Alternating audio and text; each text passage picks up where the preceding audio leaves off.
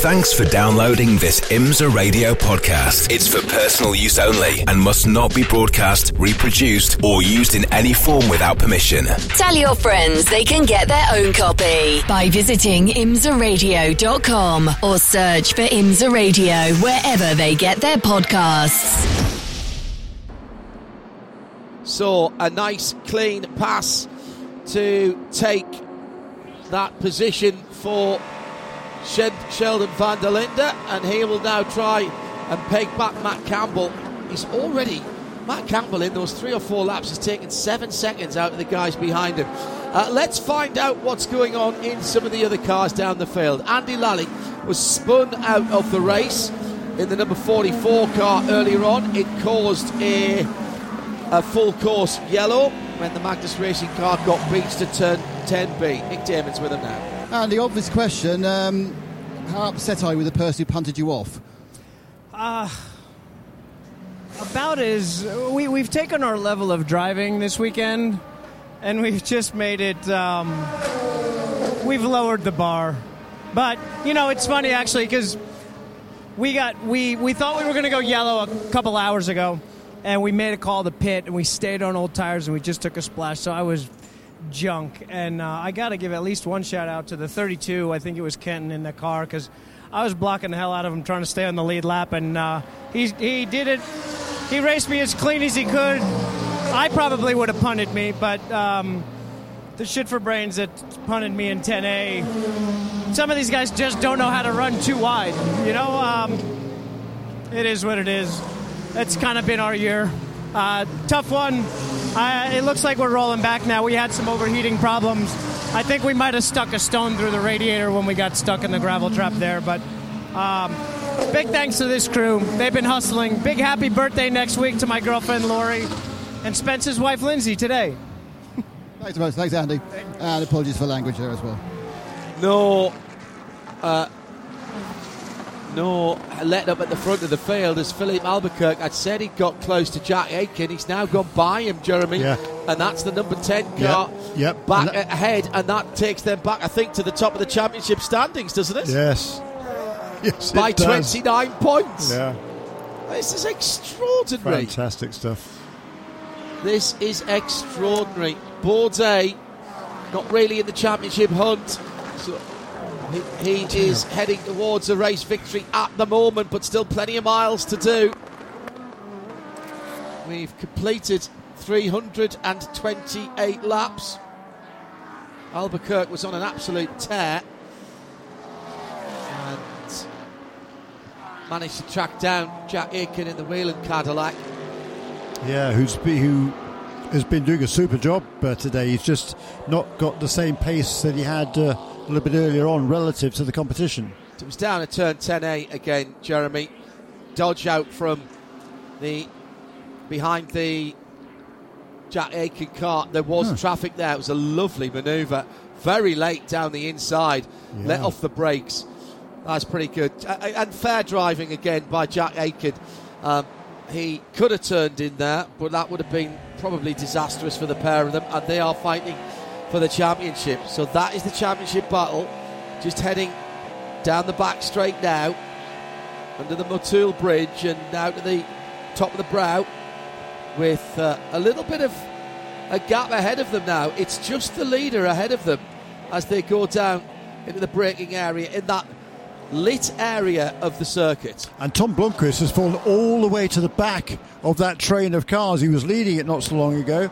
Uh, he was in the fourth position. He's now ninth in car number 60, really struggling. On that last lap, he was overtaken by the number five car of Tijmen van der Helm, by Philipp Eng in BMW, and by Terry Tinknell in number 59 Proton Porsche. Wow.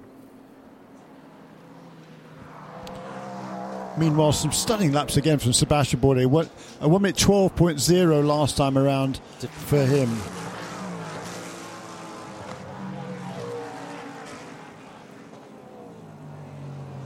Best lap of a 10, 917, 917. Not a Porsche, but the Cadillac tying there.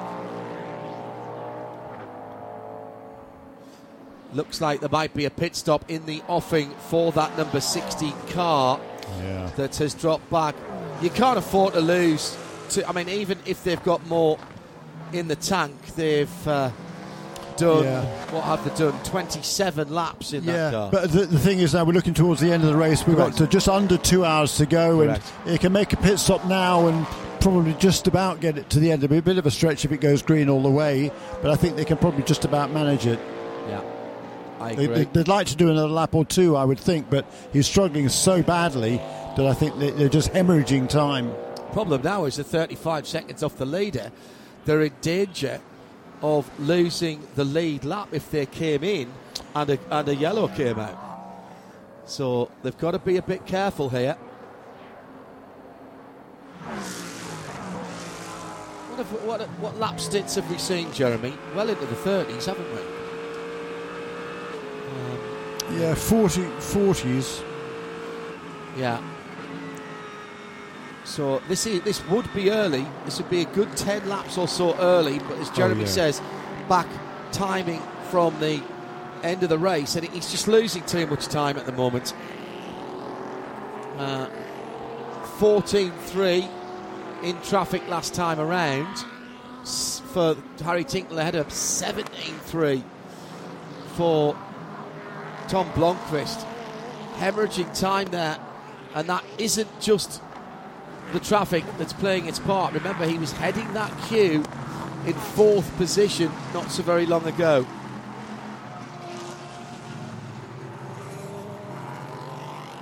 It's the 26th running of Motul Petit-Le-Mans here at Michelin Raceway Road, Atlanta. We're in full dark now. Official darkness started 10 minutes ago.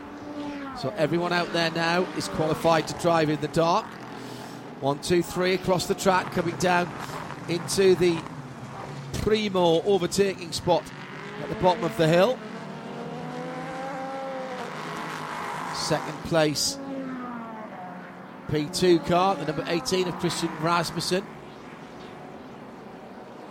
Just going through the corners at the end of the lap there. Nine seconds now for Bourdais. Alex Quinn in LMP2 for the 52 PR1 Mathiasen Motorsport team leads. That means at the moment Ben Keating has the invitation to Le Mans 2024. Christian Rasmussen for Era Motorsport in second. What a race they've had, by the way.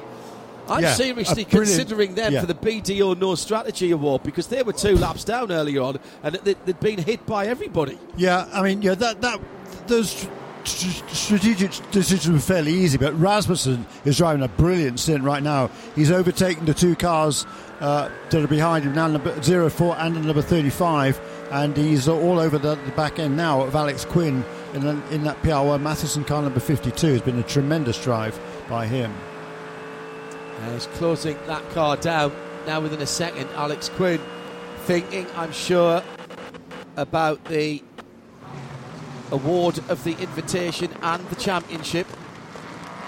Meantime, in GTD, the Pro Am still mixed up. Two GT pros at the front of the field. Uh, I'd take that back. Team Korthoff is at the front of the field. In the 32 AMG, as into the pits goes Loris Spinelli in the fourth place GTD car, Forte Racing. Now, they should be able to get to the end from here with one more stop, Jeremy. The GTD cars can surely do 55 minutes. Yep. And Tom Blomqvist has also come into the pit lane. Looks like Tom Blomqvist is getting out. Which one of you guys are down there? Joe Bradley? No. I'll check that out for you. Can't quite see with the binoculars. See round the TV booth down there. So I'll get that in a moment. I think that was the sensible thing to do. Colin Braun got into the car. It was a four tyre stop, so new Michelin's for Colin Braun. Full tank of VP racing fuel. And Colin Braun probably to the end now, then, Jeremy. And just hearing that Tom Blomqvist has had a warning for blocking in Ah. that stint. Now that goes to the car, not to the driver. So Colin Braun needs to be aware of that. But he now is one pit stop away from the end of the race. Let's go to Jeremy for the penultimate set of uh, Michelin Endurance Championship points for the season. Yeah, and in the GTP, I think uh, we can pretty much crown Whelen Engineering Racing Cadillac, the car number 31, as the champions in the uh, MEC for the teams championship, and that would be Pipo Derani, Alexander Sims, and Jack Aitken. They were third across the line at the eight-hour mark, but uh, they uh, now can't be beaten.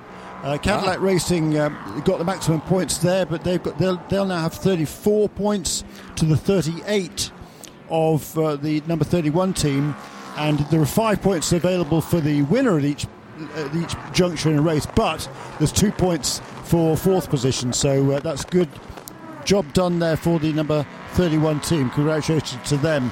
In uh, LMP2, that's still up for grabs.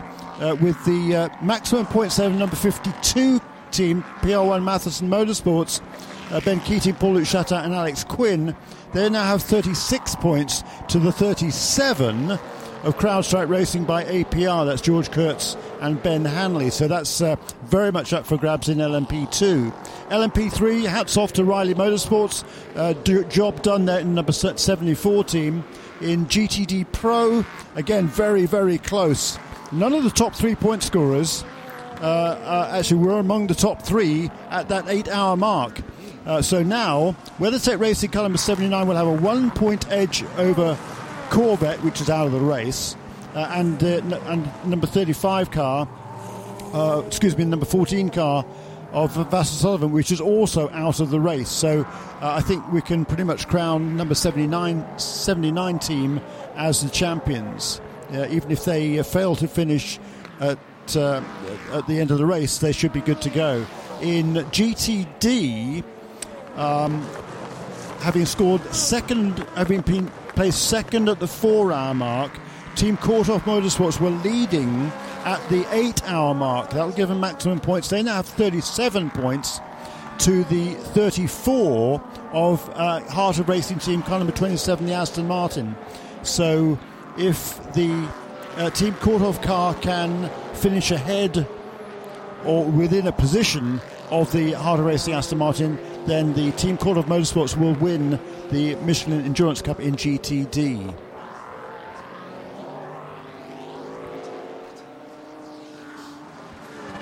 So an hour and three quarters to go. And still, even with those championships that Jeremy has just described having been decided, still plenty to go at the front of the face. At the front of the face, front of the race.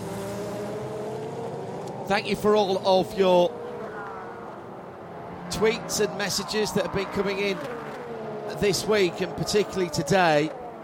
Really appreciate the collective support and wisdom that we've been getting here on IMSA Radio.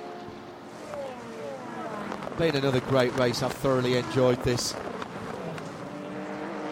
Still one major endurance event for us in RSL to cover this year. That will be the 12 hours of Kuwait. Check radiolemans.com for all the details. 12 hours in the desert in the evening time for the 24H series. Partners with IMSA, of course, a few years ago down at Sebring. Rather hope that we can get another one of their races back. Did a race, 24 hour race at COTA as well. So Jack Aitken has just gone back by Filipe Albuquerque. Some of the championship points have changed around again. And Whelen Engineering and, Wow. and Cadillac go. But Jeremy, this is what we've got to think of at the end of the race. Yeah. This is extraordinary. Yet another championship lead change. I think we've had as many championship lead changes Yeah. as we've had lead changes in the front We- of the, yeah, field. we might have 11 actually. points the difference between Alex Sims and Pipo Derani, Filipe Albuquerque and Ricky Taylor. One of these teams will be desperate to get cars in between themselves and their other championship contender. Because at that point, you've got a little bit of a buffer, but at the moment, they're second and third in the race. And as I said before, the two Cadillac teams, one is Chip Ganassi run, one is Action Express run. So it's not as if they're running out of the same shop, so they're not going to drop Sebastian Bourdais back to put some points gap in between them. They're racing for the win. All three of them are racing for the win. Adding Matt Campbell, who's only 20 seconds away from the lead. Yeah, and what's interesting about that, John, is that uh, we thought he, he was absolutely charging He there, was. and he got the gap down from 14 seconds to uh, almost bit under less than eight, and it's now go- gone out again to over 12 over the last four or five laps. Oh, it was a mistake, a rare mistake Ah. by Filipe Albuquerque coming out at 10. B, he was alongside the TDS racing car, and the TDS racing car didn't give him very much room, to be honest, on the outside coming out of the right hander before the Fox factory bridge. And it was a fairly uncontested pass then for Jack Aitken as he slipped through, whilst Filipe Albuquerque was getting back on the racing surface. Here we go again. With think there was a little touch on the back of the championship leading number 52 wins LMP2 car which immediately comes into the pits. That's Alex Quinn. And that means he drops down the order here. Era Racing Christian Rasmussen to the lead. TDS in second. It's a I think it's a flat tire is it? There was certainly some damage on the right rear. The uh, the light is hanging down there, Jeremy. It was a light touch, but a touch nevertheless. This should be their penultimate stop. Um, Actually, they might no, be the goal. Yeah, no, there there are only two stops here, Yeah, the two from there. LMP2 cars. Yeah, they only run uh, 40 minutes, 35, 40 minutes. 40, don't they? yeah, 40, 40 minutes or so, yeah, yes. sorry, yeah. So we've got 102 minutes remaining. They're replacing the light cluster at the back there. Hello to Adam Green. Thank you for staying with us all the way through today.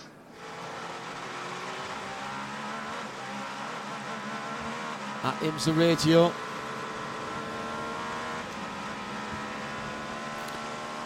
Number 04 car also in the pit lane there, the uh, CrowdStrike by APR, making the pit stop along with number 52.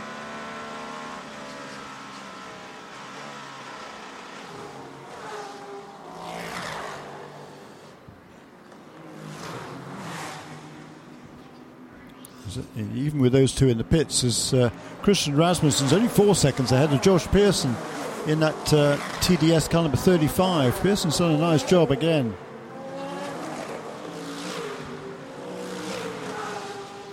Yes, again, for a young man. But a lot of experience now, Yeah. Josh Pearson, hasn't he?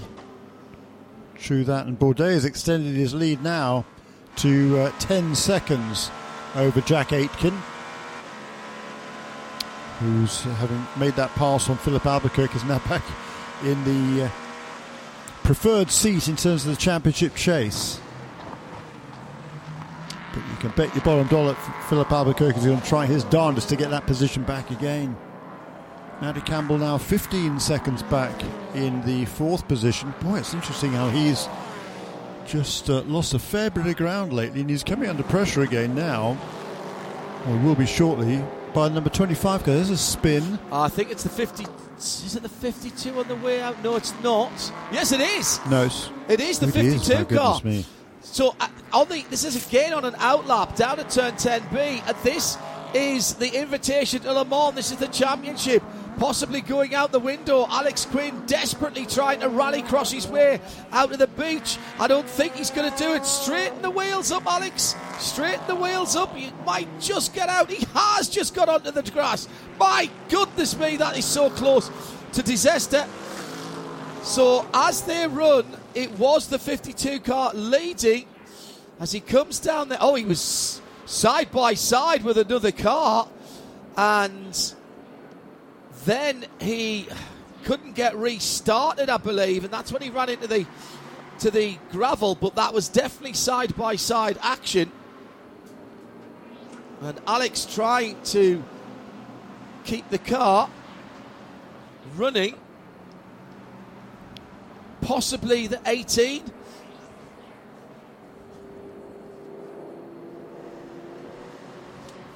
Was that the car? That was a TDS car. Uh, or the 18. I think it was the 18.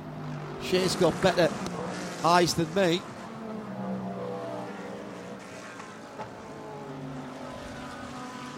So the Era car is in the pit lane. So I think it was. So that was the leader in the class. So that was the battle at the front of the field and at the top of the championship standings as well. And they've had to come in. Now, how will race control see that one out in the darkness? Had a couple of people saying, by the way, the lighting looks better this year. Have they improved it? I think the cameras are better because it's still very, very dark. And off has gone the number 59. And that has spun around the WeatherTech Porsche. Just coming out of the pits. That's coming out of the pits as well. And down through the S's. Oh, Harry Tinknell, How unusual is that? I don't think he's got any damage, but he's struggling for grip on those cold Michelin tyres. And going through on the outside, a P2 car looked like the 88 AF Corse to me that was going by. Oh my. Oh my. Bourdais, blissfully unaware. 11 What's, seconds. what's happened to Matty Campbell? I mean, he's losing yeah, a second or more a lap Has now all of a sudden. Has he burned the tyres? off Yeah, well, that's what I was thinking. I tell you what, there was contact there on the wall Yeah. with Tinknell when he went straight on over the top again at three. It wasn't heavy contact, but I think he'll have to bring that car in, Jeremy. Yeah. He's shaking the nose a little bit.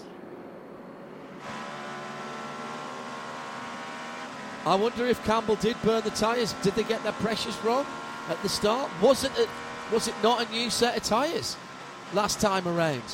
At this stage in the race, surely it Yeah. was.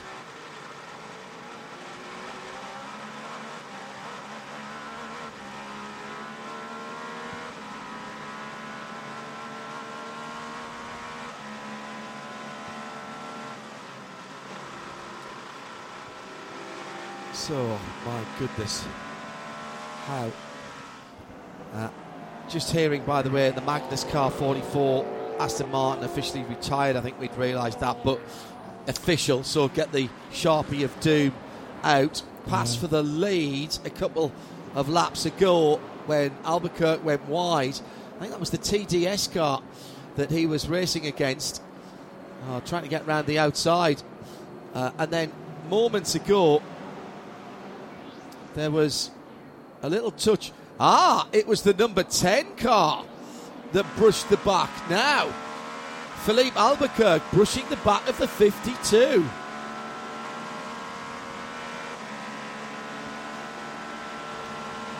So that'll be getting looked at as well. Boy, they haven't had a, uh, a dull moment in race control. That is absolutely for certain.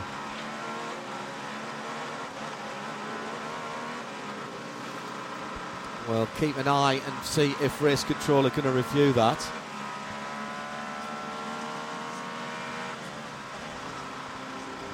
Though, continuing to extend his lead, It's now 12 seconds over the other Cadillac, with uh, Philip Albuquerque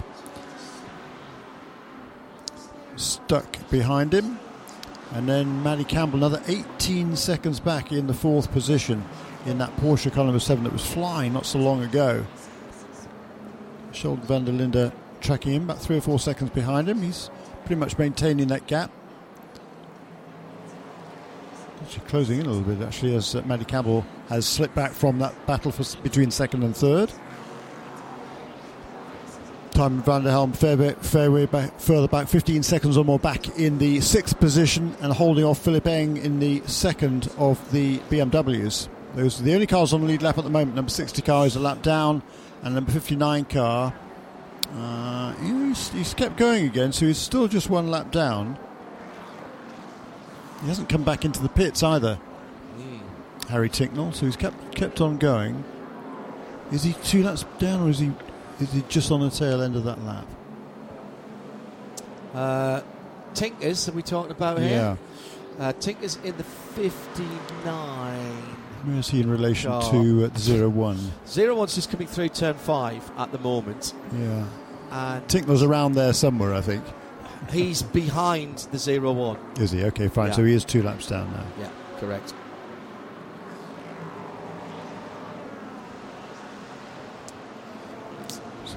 Nick Damon down in the pit lane. The uh, number 10 uh, Acura, the uh, has just snuck in the Wayne Taylor racing car, just uh, sneaked in without anyone knowing. This looks like a full service of tyres, but no driver change. Uh, the tyres look super shiny, which is probably good news because that means they're new. But they will have to uh, take heed of what they've seen from Harry Tinknell. Take it easy the first few corners. This should be their penultimate pit stop. One more after this. Expecting to see the 25 BMW any minute now with uh, makers you can do about 45 minutes on a tank and therefore we're within an hour and a half just about oh, it's an hour and 30 Uh, it's taken nearly an hour. The GTP cars. Yeah, the GTP cars, but they, they? They, they, yeah yeah but they, they're cutting it down to two 45 minute stints.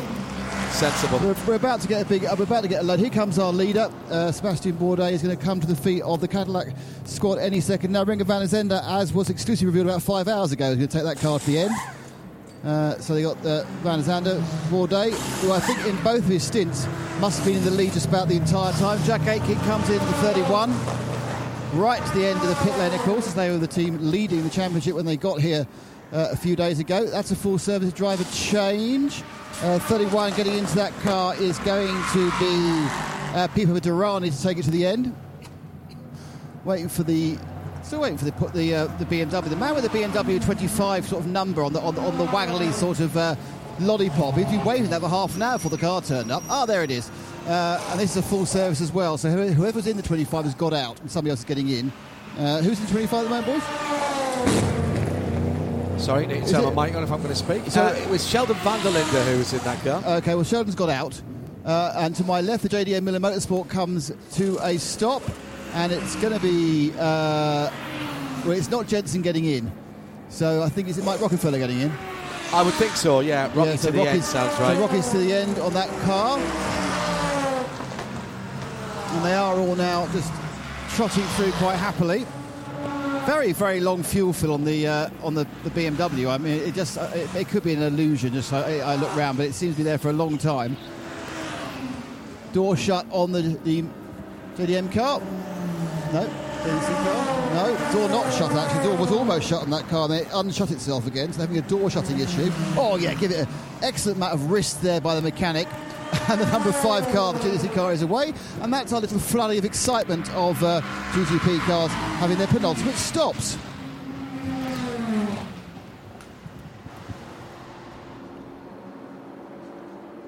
Coming down to 90 minutes, as Nick was saying.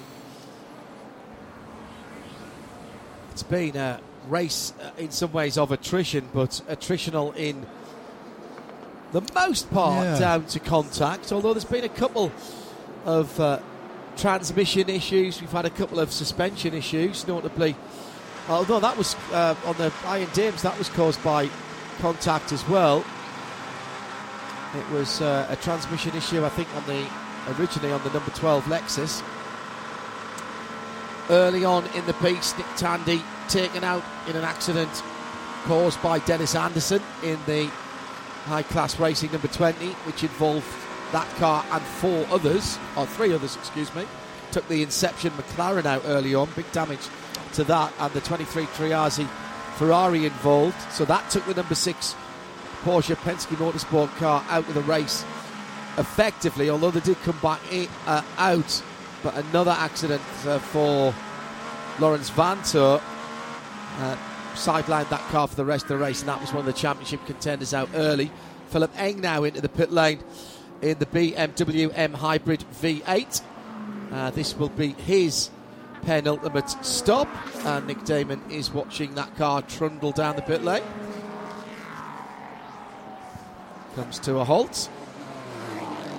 And going to work, and that's going to be a driver change with new Michelin tyres going on there. all four being changed. At this point, no sense in doing anything else. Philipp Eng out. And Augusto Farfus. Farfus getting in, yeah. Yeah, so Nick Dermott?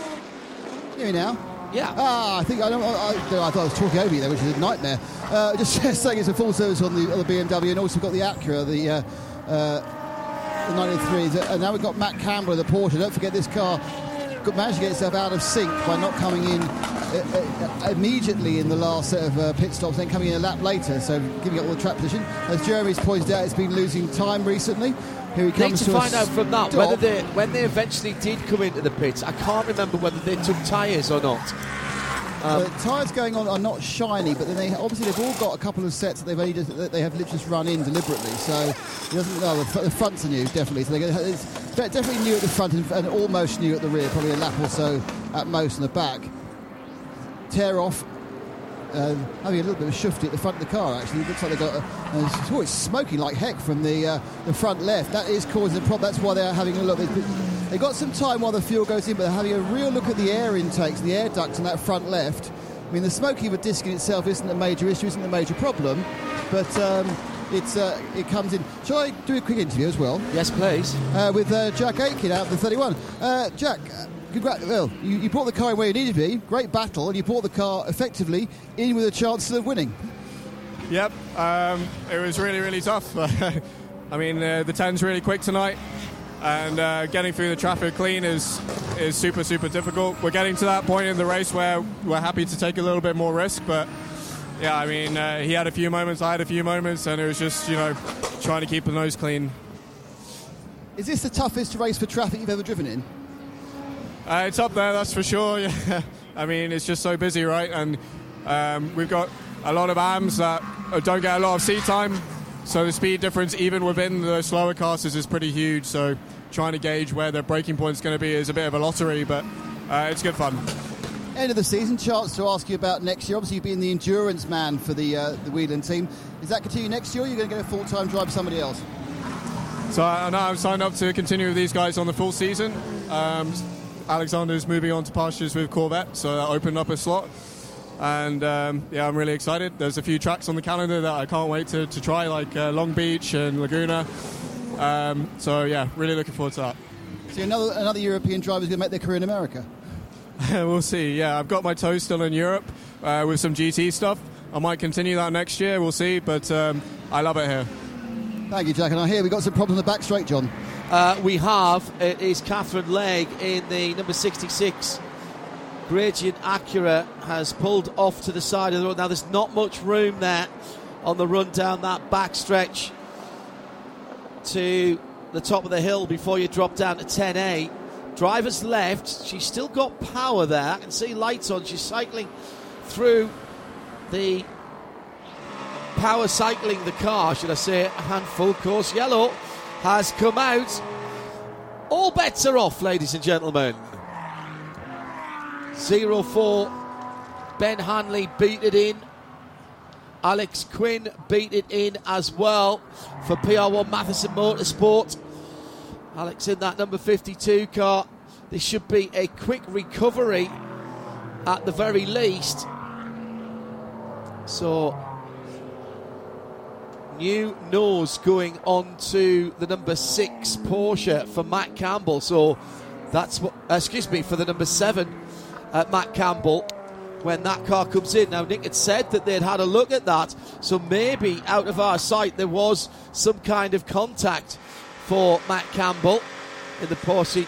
That would explain why he was off pace. The left front tyre looked much worse than the tyres that came off the back.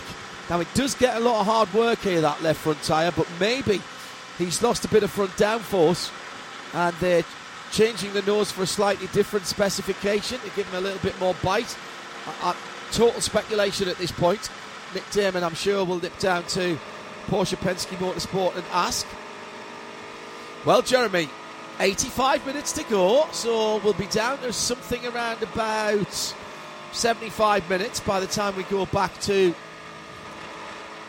green flag racing. Yep. And So they'll still need one more stop. I don't see anybody coming No. into the pits right now.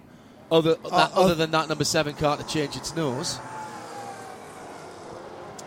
And at least they have it there, so that is an option.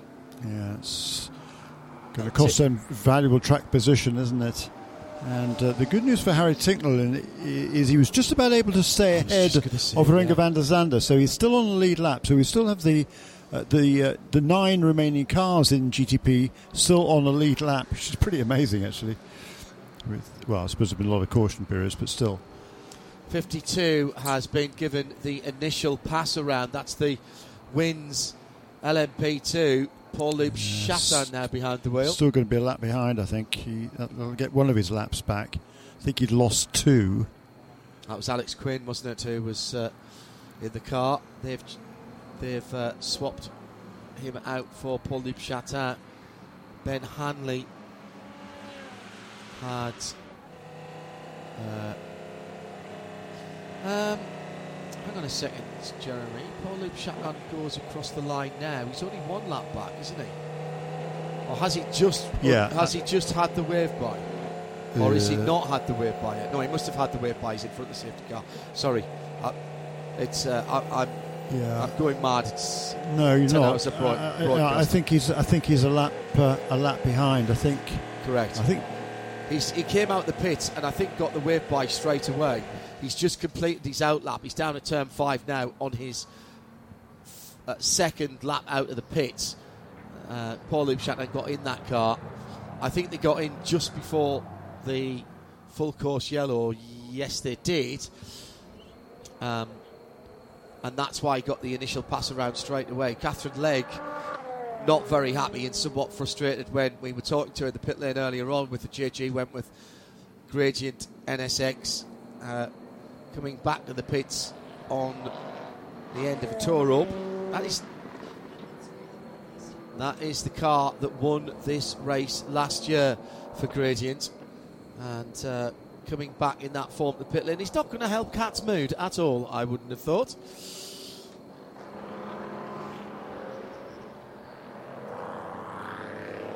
So the pass around for the rest of the field is starting now as well. So don't worry if you're seeing cars going past the safety car out on the circuit.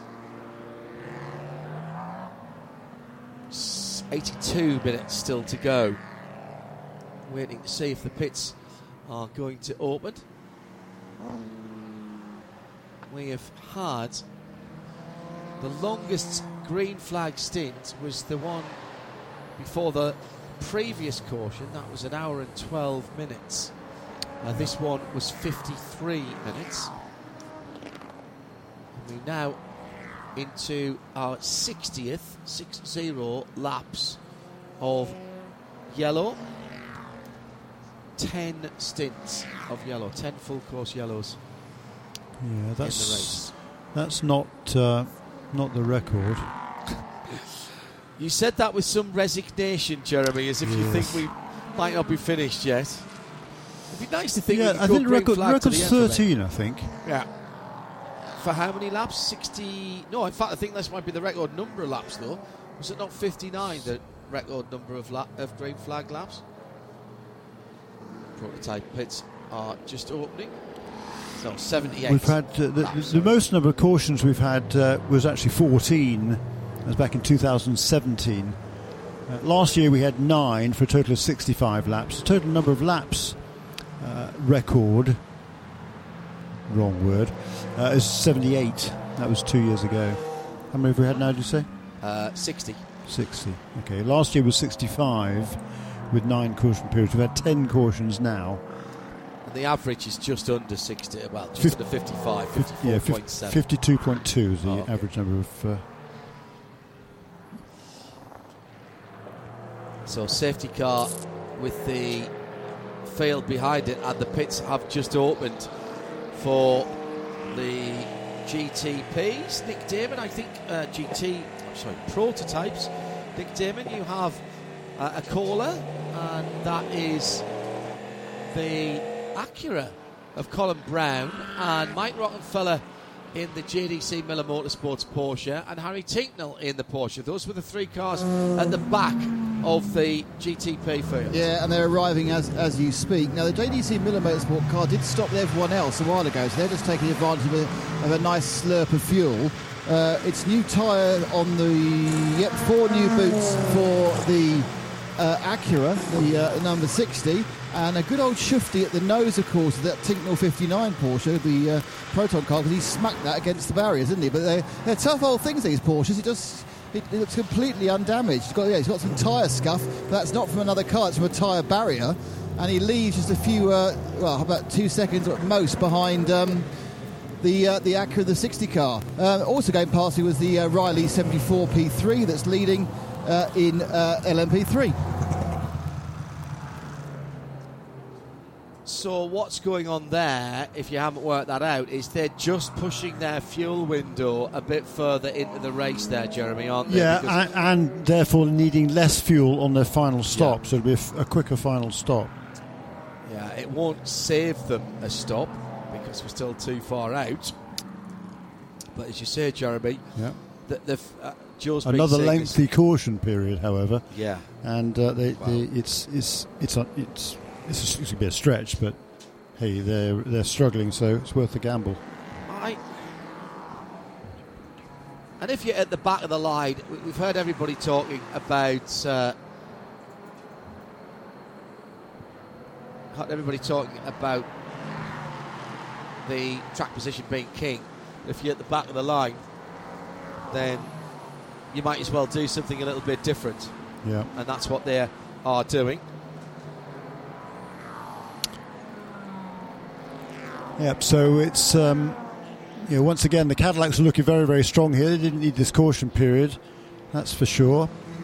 And um, it's a Cadillac one two then at the moment. Renger van der Zande leading in car number 01 from number 31 of Pipo Derani. Pit stop here for the GTD Pro. Uh, well, all of the GTD contenders.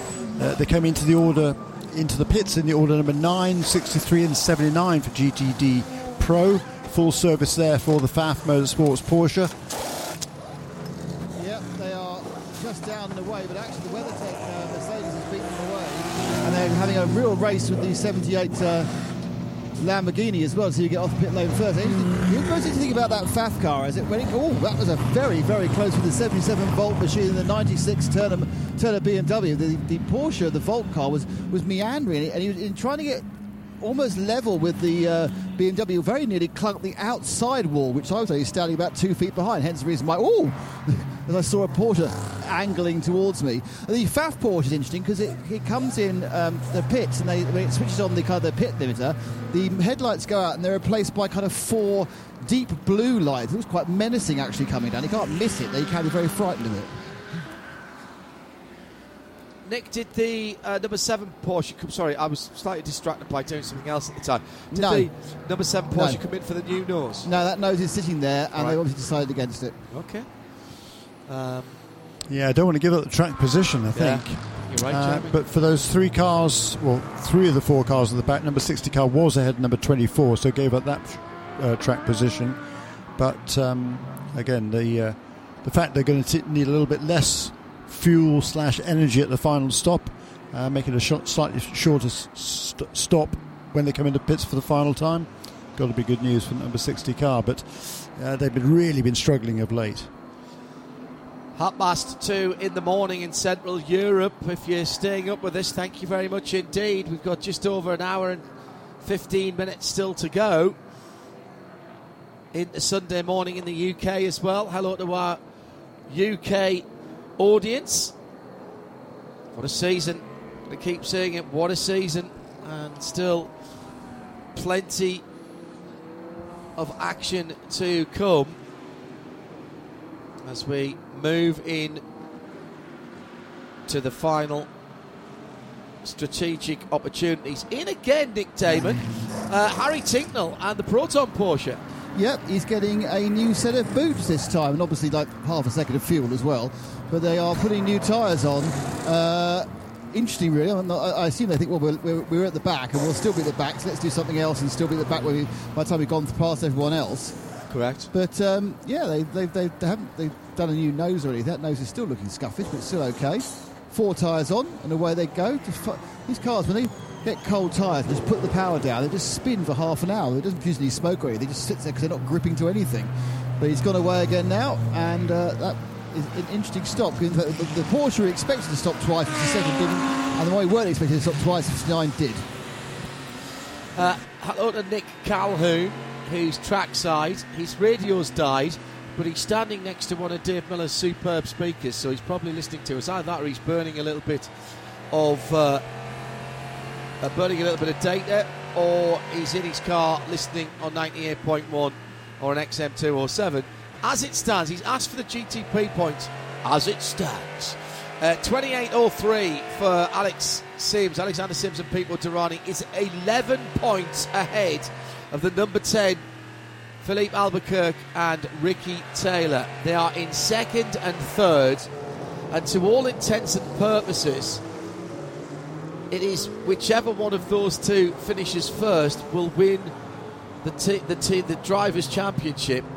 At the moment, Cadillac Racing have the edge on the manufacturers' championship in this first year of GTP, courtesy of uh, Renger van der Zande leading the motor race. If we anybody who thinks that's going to stay exactly the same as that all the way at the end, anyone? Step forward. Anyone? Bueller? No, no.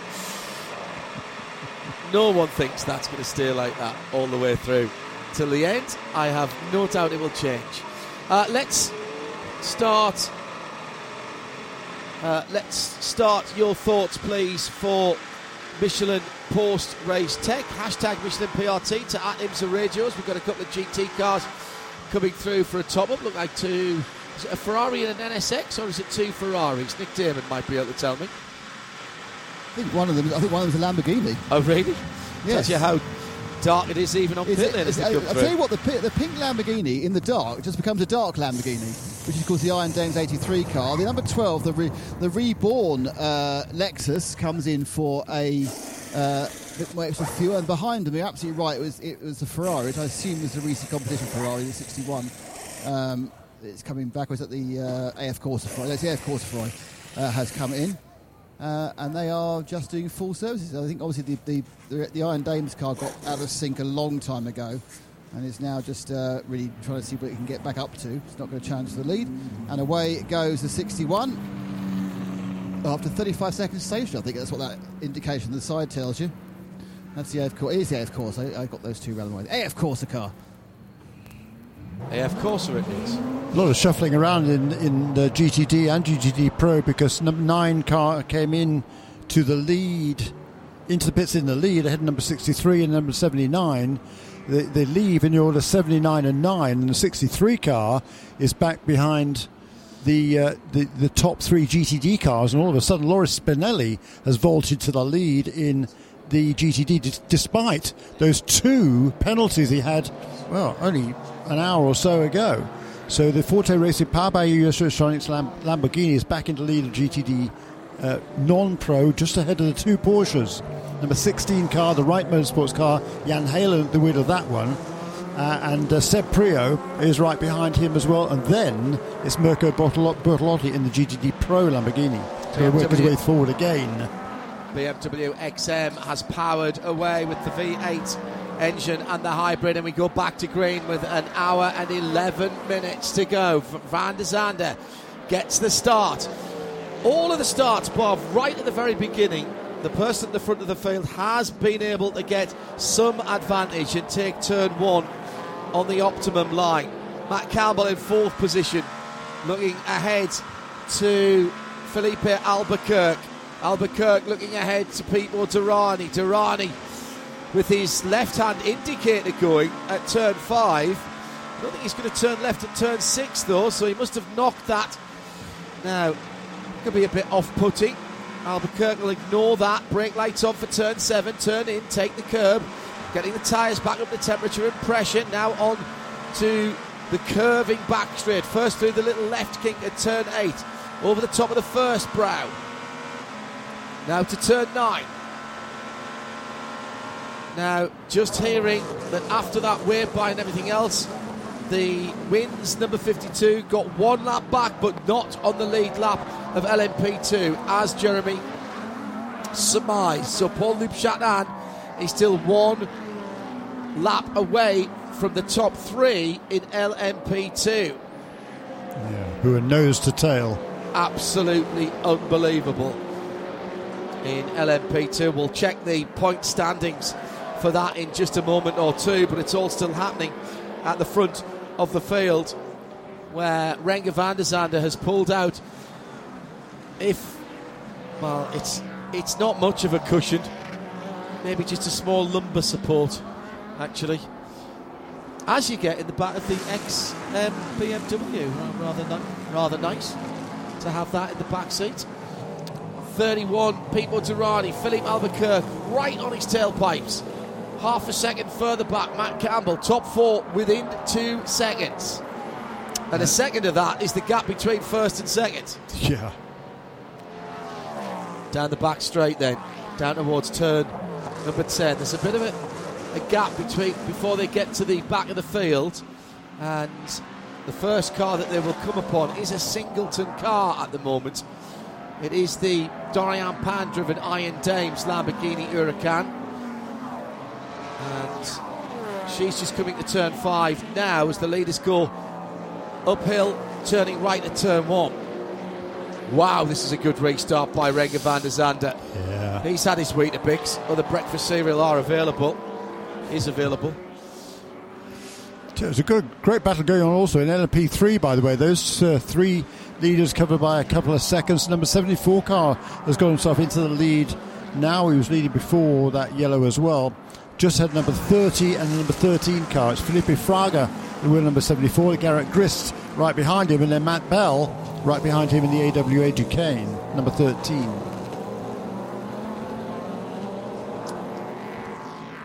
Hello to Chris Lemon, who's tuned in. He said, Why the yellow flag length? Trying to watch with new people.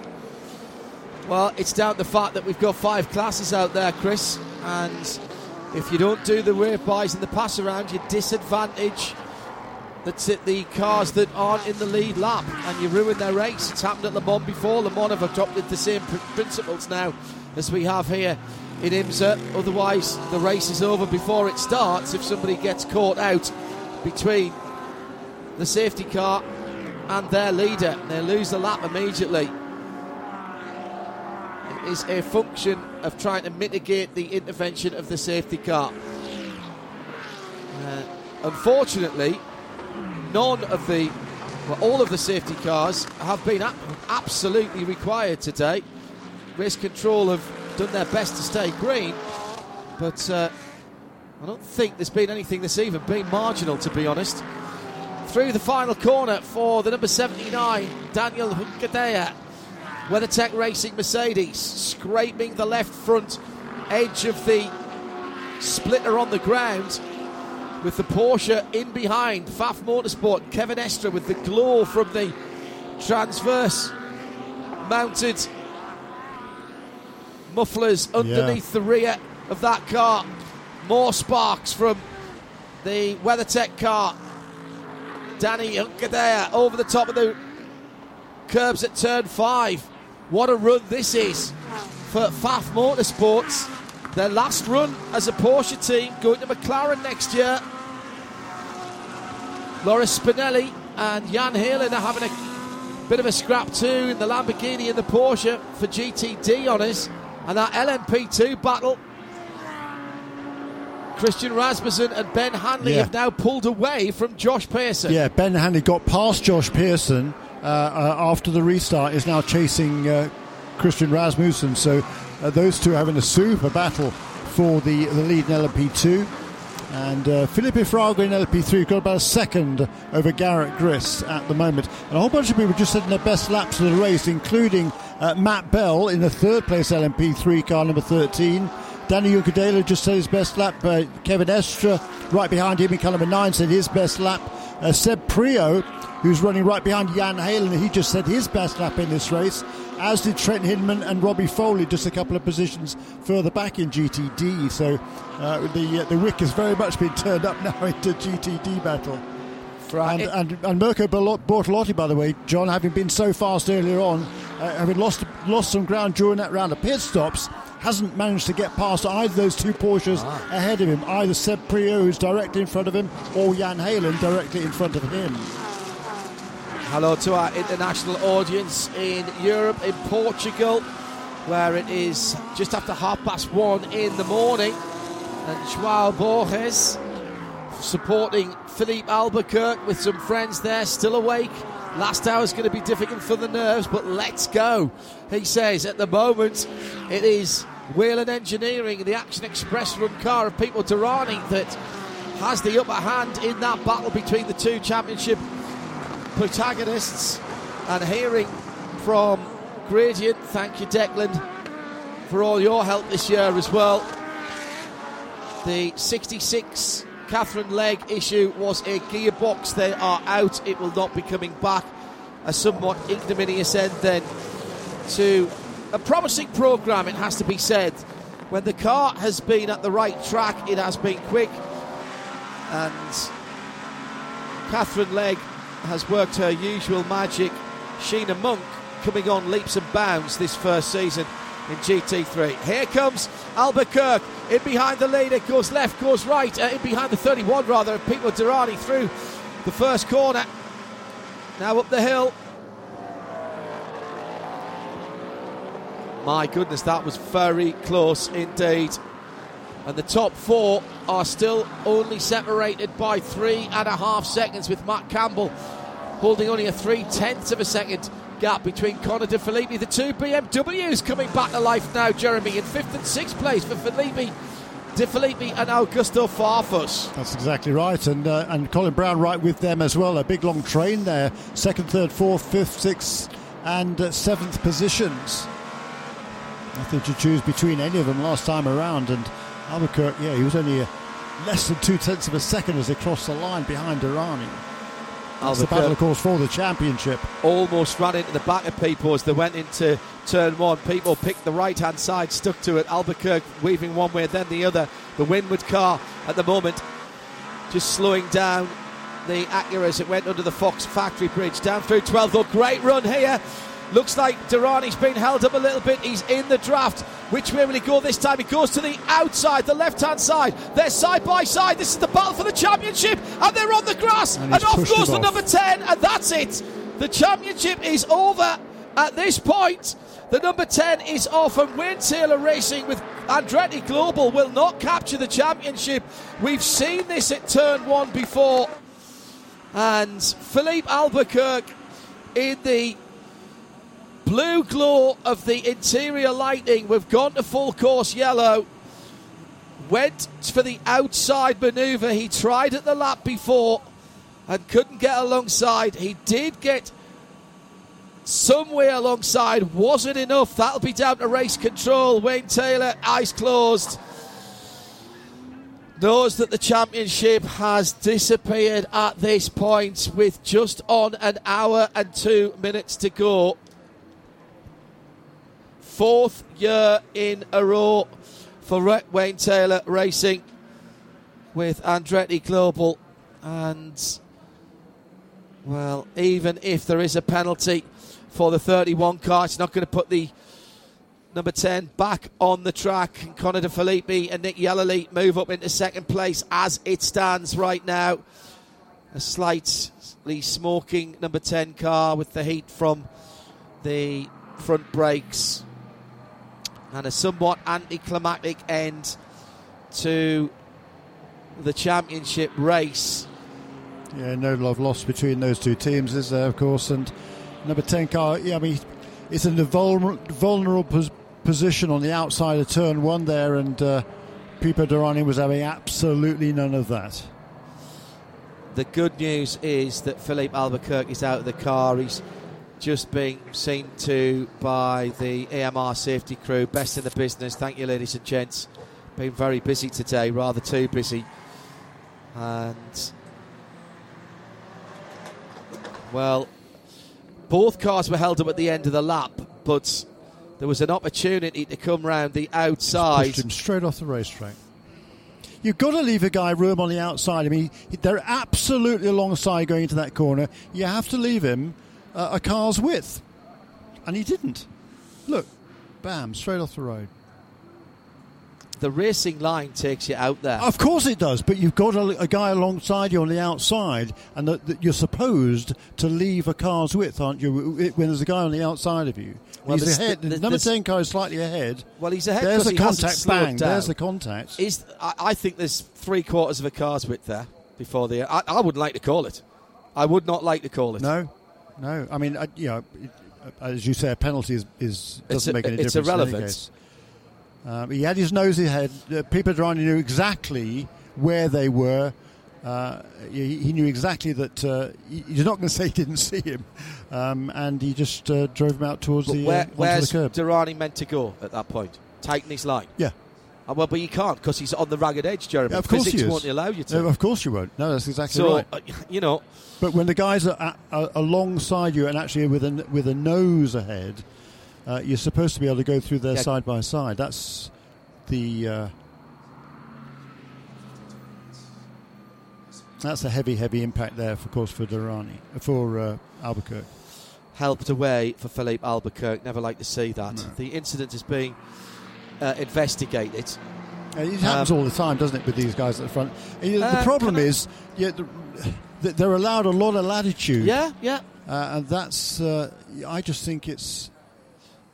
Yeah. The championship's on the line in an hour's Yeah. time. Yeah, I'm not sure you put yourself at risk around the outside Yeah, at no. that point. Yeah, but how Uh, many chances are you going to get? That's the thing, and you you have to respect the guy you're racing with and assume he's going to give you um, some racing room, which If, which if that was didn't. if that was the last lap, I, I wouldn't argue with you. yeah, But you've got, a, you got another pit stop and an Yeah, hour yeah. to go. Yeah. I, I, I don't know. I, I, I could see it. I could see it. yeah, Um, I could see it being a no call. I could see it being yeah, called absolutely. against the, the 31. I, I, I don't think that there's anywhere that you can blame Albuquerque for that. He was going very quickly. The question will be, do you think he would have made turn one Yes. anyway? Yes. And, and that that's the only thing. And race control will will be looking at much more than we have. Yes. And- we're going through the process of of thought process. We've got an accomplished race racers up in race control, as well as people who know the regulations exactly. It's complete desolation on the pit wall at Wayne Taylor Racing with Andretti Global, and you know it's a year's work, isn't it? It's a it's more than that. Yeah. It's more than that because the preparation would have started this time last year for this season, and this is this is not a call that is is as obvious as it might look. And sometimes, you know, it's like in soccer. Sometimes two pe- two players come together, one falls over. It's not always a foul. It isn't always a foul, and that's the case.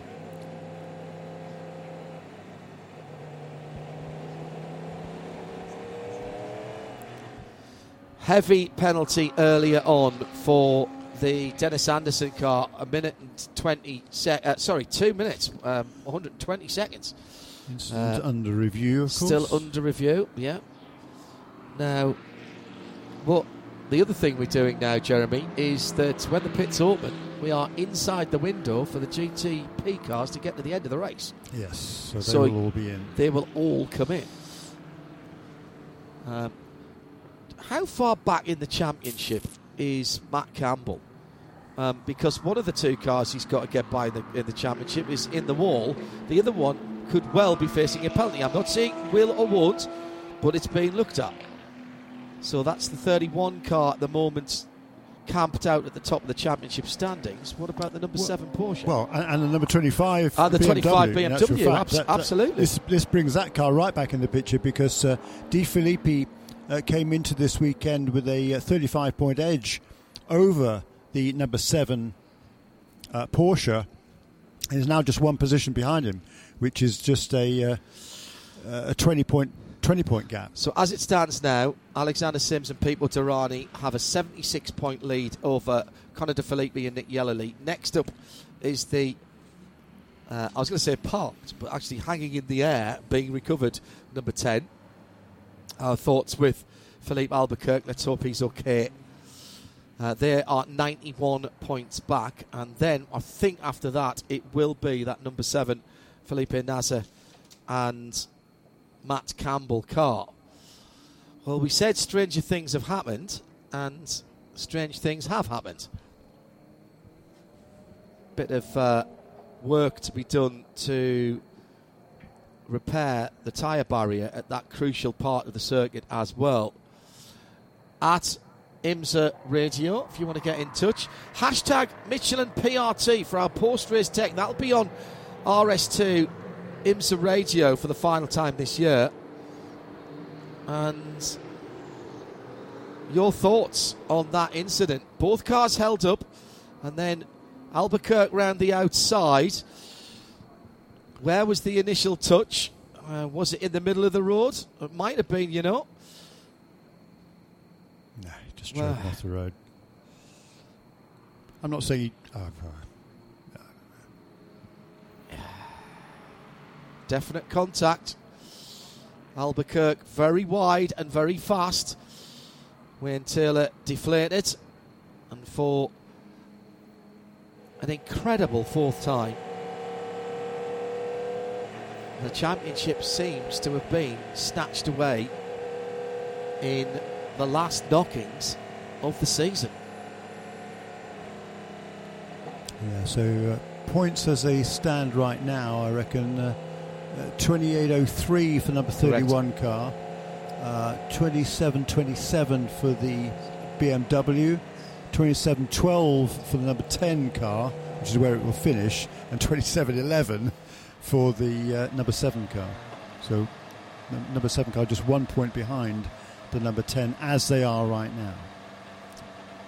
But uh, with a uh, a, you know, a clear edge now, of course, from number 31 car. So this is a big call from race control uh, that has to make. the race control looking at all of the angles. They'll be looking at the onboard footage, they'll be looking at some of the sensors that they have in terms of they'll be able to see if either of them were going faster at that point or slower at that point than they had in previous laps, steering angle, etc. This is what I call the, the modern way of driving, rather than I'm old. I'm old school. Hey, I put my hand up. Absolutely. You know, it's I'm not the one who's paying multi millions of dollars to uh, to put cars on the racetrack. So uh, you know, my um, sentiments go back you know on the old days, and um, I like to see clean side by side racing without one driver pushing another one off the road. Tom Backler at IMSA Radio has said uh, all year long this move has been shown as acceptable in IMSA. Yeah, And this is the result. This That's- is the same exactly as the move for the LMP3 win at CTMP. There was no further action. Yeah, we've had, we had it here a couple of years ago, We didn't did. we? With um, wasn't it the same? Was it the same two cars? Or same two drivers? No, it was Ricky Taylor and was that Ricky Taylor and Pipo Derani? Uh, yes. Yeah.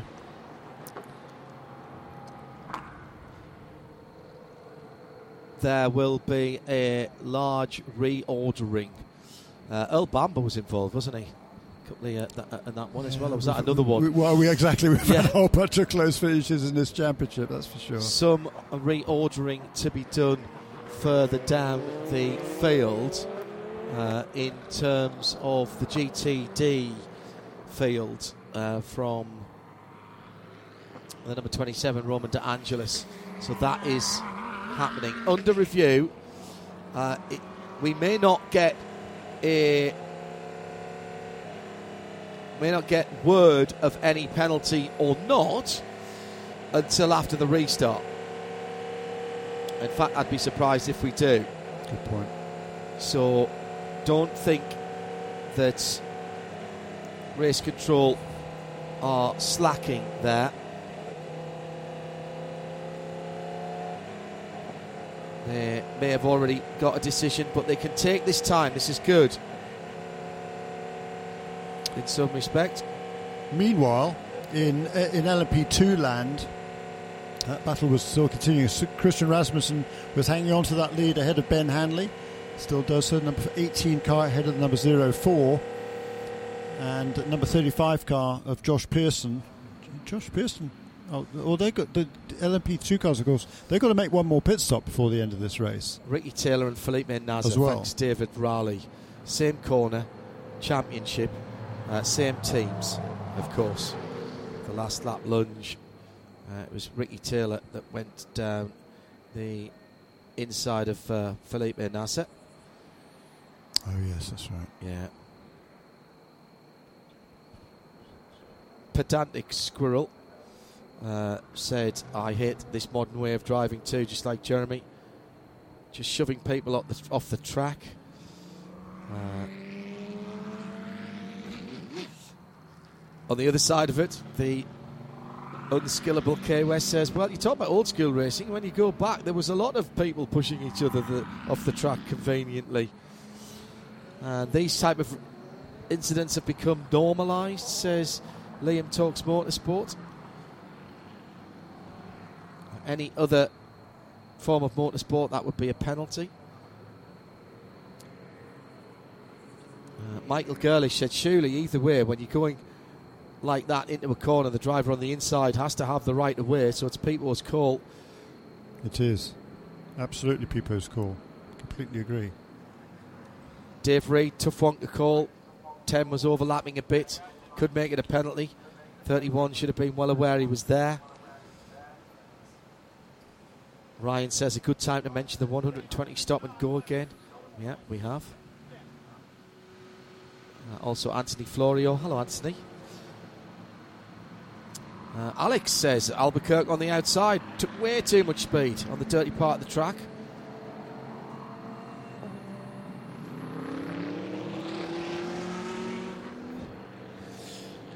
So that was a big enough incident Yeah. there to actually not just move but knock over the concrete K rail there.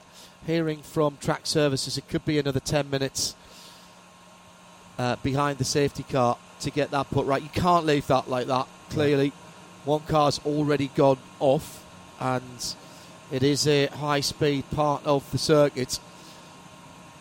Yeah. There's no room to extend there either because there's a, a drop off at the back of that. And if I remember, there's a little there's a little uh, Creek stream and there? creek. Yeah, Yeah. I think so. Yeah.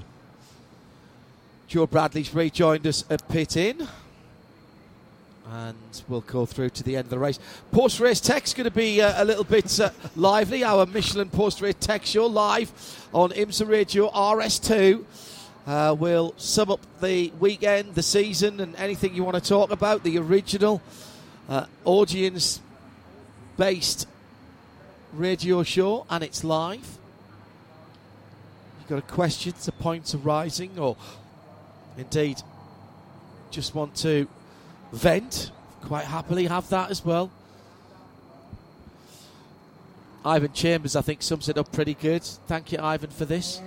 No one wants to see a championship decided like that. Doesn't really matter who's at fault at this point. Felipe, okay, being okay is the most important Yeah. thing. Two very good points there, Ivan. Thank you. Uh, Colby Payne going for the move by Albuquerque there. Very aggressive with an hour to go. Driving standards, says Brian Dawkins, should be uh, addressed. Haven't we seen this too many times in IMSA? Yeah, and you know, there's been a fair, fair bit of talk around the paddock, also in the in the Michelin Pilot Challenge. To be fair, but uh, some of the drivers feeling that too many drivers are getting too many lib- getting away with too many liberties, and um, some of them would like to would like race control to stamp down a bit harder. But then, you know, race control I think has has, a, has made a fantastic point. You know, that race like you want to be raced is a, is the way that Beaux Barfield always used to say, and you know, it's up to you guys to respect each other. Um, Beaux Barfield, a racer himself, Absolutely. and to a, a pretty high standard yeah, as well. excellent ra- race director, no, no, no question in my mind at all. Um, and um, yeah, he, he will, he will, he basically he only wants to step in when there's something really egregious, uh, and I respect that. Um, and I know there's yeah, there's a few drivers who who have felt aggrieved, uh, and they don't get the the justice they feel they feel is deserved. But um, then again, you know, the, it, it, lightning strikes. Things things happen both ways. It takes two to tango. It takes two to crash, often, and sometimes it uh, just gets a bit out of out of hand. Well, he's we've had both sides. Here's one in the middle. Uh, in my opinion, a racing incident, says Ben at Ford Sunfire. Both going for a move that probably wasn't going to work. It was definitely going to work. Uh, well, he, he, was definitely going to make the corner. Let's go to Joe Bradley uh, down in the pit lane, who reminds us that our driver uh, standards uh, director, effectively, is Elliott Forbes-Robinson, the inaugural uh, ALMS champion in 1999. Joe? Can, can you remember a Rolex a few years ago where I think it was going into the very last lap of the race? and it was Filipe Albuquerque involved as well. And Ricky Taylor went down the inside into turn one. Yeah. And there was a coming together. And we all thought, oh, and, and I think Taylor contacted Albuquerque, and Albuquerque uh, half spun, or I can't really remember exactly what. But Ricky Taylor went through and won the race. So um, we were all speculating what was going to happen. Have we got a penalty for contact? And he came round, he took the flag, and he took the win, did uh, Ricky Taylor. Um, and then after the race, we were all at Marion's for a, a coffee, and I, there was Elliott Forbes-Robinson. So I, I, went and sat with him, and I said to him, "What what was the rationale um, behind no penalty?" It was 2017. I'm being reminded, um, and he said, and this is what he said. This was this was Elliott Forbes-Robinson. Remember, the inaugural American Le Mans Series champion back in '99. And he said, it's the final lap, going into the final lap of the Rolex 24 and if you leave the door open and you don't expect someone to come through it, then it's down to you. And he put that down as a complete, he put that into the context of what it was for. And it, it's a kind of similar one, you could say. Yeah, all, all right, not exactly going into the final lap, but going into the final hour. It's very, it's very similar in so many ways. But um, you know what? You'll, you'll ask, you, will get a 50-50 split of opinion if you were to put it to a poll as to who was at fault there. Uh, if you asked uh, if you asked uh, three drivers, uh, yeah. you'd probably get four three. opinions. Yes, you would. Yeah, um, absolutely. From from that, um, I'm pleased I don't have to make the call. We watched it as it was happening. There was definitely some contact, uh, but the rest of it, I can't uh, tell you because we don't know, and we will. Uh, let you know. Uh, in the meantime, by the way, uh, um, can I just check, by the way, uh, with our pit lane guys, as the GTP pits have just opened and we'll get a flurry, we'll get all the cars in. Uh, is Matt Campbell still in the number seven uh, Porsche Penske Motorsport? Uh, because he's been in there for quite a while. If he has, he's still showing that on my timing screen. I'm going to check another timing screen in a moment. Yes, he's showing on both. Nick Damon, I think you watched that stop. Yeah, I haven't seen him get out. Okay, um, thank you. Yeah, but uh, he must be. What's, what's the maximum drive time? Is is the one four hours and four, six? Four hours in any six. Oh, okay, right. Yeah. It's not That's the one that normally right. catches people out. Yeah, he he got into the car uh, at uh, seven hours into the race. Where are we now into the race? Where's the?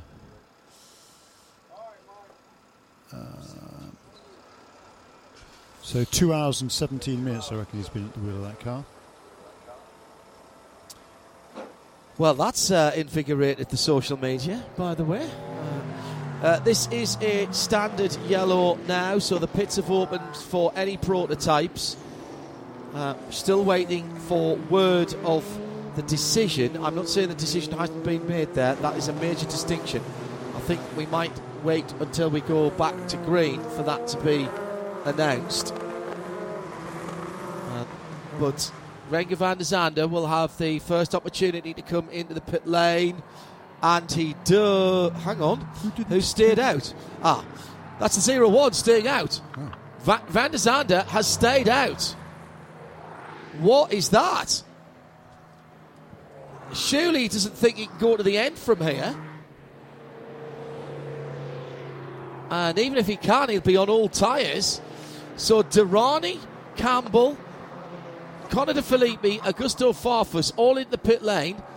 Also staying out, Meyershank Racing's Acura, Harry Tinknell's Proton Porsche, and JDC with Mike Rockenfeller. Let's go down to the pit lane. Nick Damon. So we got both the oh, well, yeah, the, um, the the seven car has already been in and gone. That has the 24 and the 25. So they've taken short fills for the 24, 25, and the seven. A longer fill for the 31, which would joined at the end, but they've been caught by a but they've been caught by a red light at the end.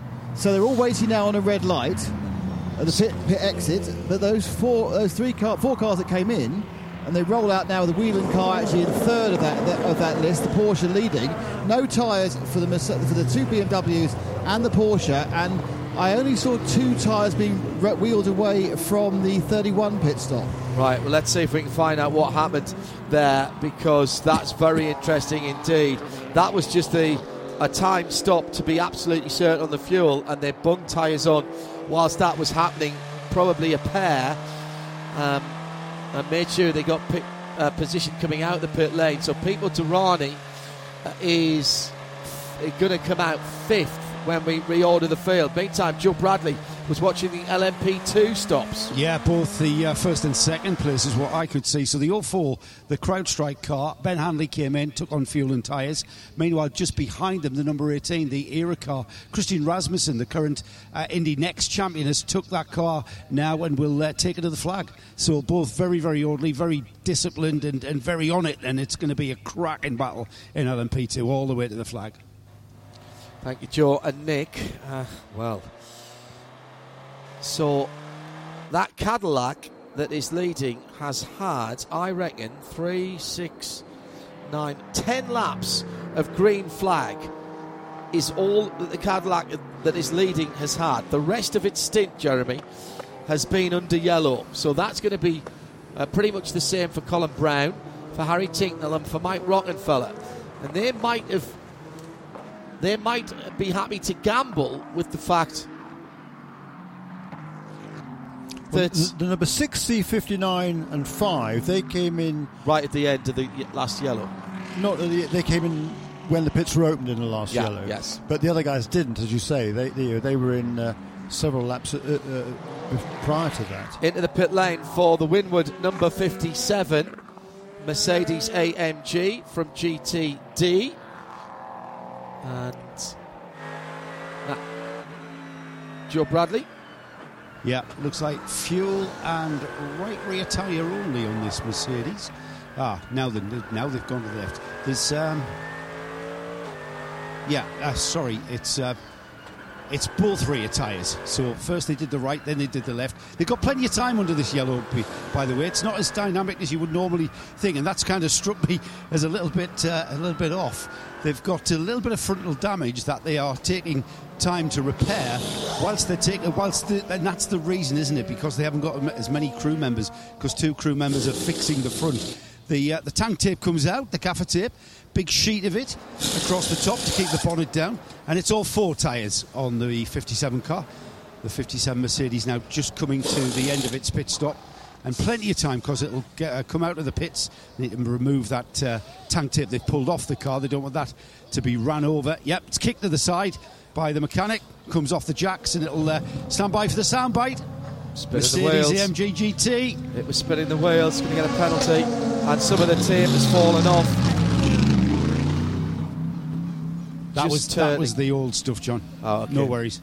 Uh, LMP2 wins 52. Keating and Paul-Loup Chatin, 1975.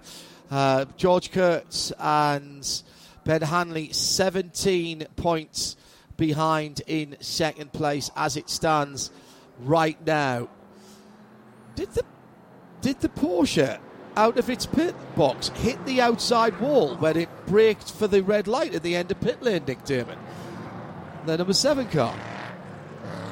see it do that, but uh, they were all a bit again crumpled up um, uh, together with each other for no discernible reason. They seem to be very surprised by the red light. We're not quite sure why. Uh, and obviously the Whelen car, luckily this I wasn't the first car out, so I actually saw other cars stopping first, so he didn't just blow straight through. Yeah. Uh, actually, they were reordering uh, the cars, I think. The Connor De Phillippi BMW has been placed ahead of uh, Pipo Derani. So the order Yeah. coming to the restart, and this is crucial, and this will Yeah. affect the points as it stands. Renger van der Zande didn't stop and therefore leads for the 0-1 Cadillac. In second, Colin Braun, Meyershank Racing Acura 06, didn't stop, second place. Harry Tinknell, Proton Competition Porsche number 59, the white WeatherTech car, didn't stop, third place. Fourth place, Mike Rockenfeller, didn't stop, JDC Miller Motorsports Porsche 963, uh, the number five bright yellow car. Then of the stoppers, Matt Campbell for Porsche Penske Motorsport. We think he took two tyres. It was very, very quick indeed if he did. Then it's the 24 BMW Team RLL M Hybrid V8, and then it's Connor De Phillippi in the similar car. 24 from 25. Pipo Derani down in eighth position, the last of the running cars in the GTP category. Got the 52 back into the pit lane here for Paul-Loup Chatin, Joe Bradley.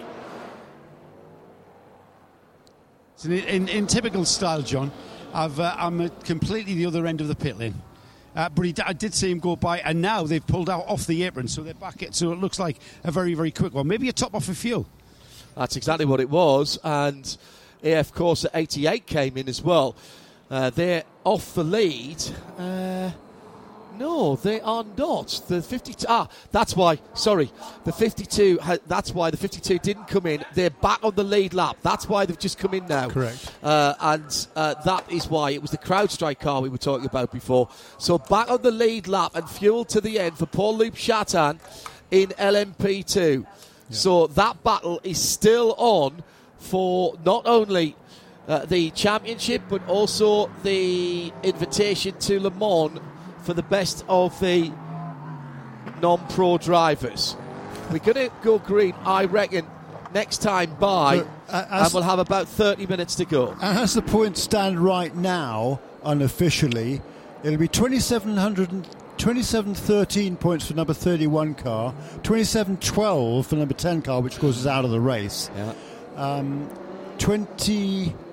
2687 for number 25 BMW, 2681 for number 60 car, 2671 for number 7 Porsche. So if the BMW was somehow to win, it could still win the championship. If the uh, yeah, If if the if, if the BMW can pick up if Derani picks if Derani pick up picks up three- a big penalty He's here, pick up 30 go- points, so he needs to move up three places. one, two. Yeah, basically, yeah. If Derani picks I up mean, a big his teammate will let him go. That's not a, that's not an issue. Right. Uh, and then he needs to pass one or other of the other cars uh, and still keep the number 31 car back there. If Derani gets a big penalty and loses the lead lap, then the door is open for the BMW. Yes. Or, of course, what you might get is, as we had in the Michelin Pilot Challenge yesterday, Wait a minute. So, f- scratch. I, f- I forgot 20. I forgot number zero one car, didn't I? Oh, yeah, yeah, of Excuse course me. you did. Who's That's on the 2703. Right. So uh, he's now uh, 10 points behind number 31 car. Here's another replay. right, Another instant. You just have to ushered him off the road. let's go to Joe Bradley.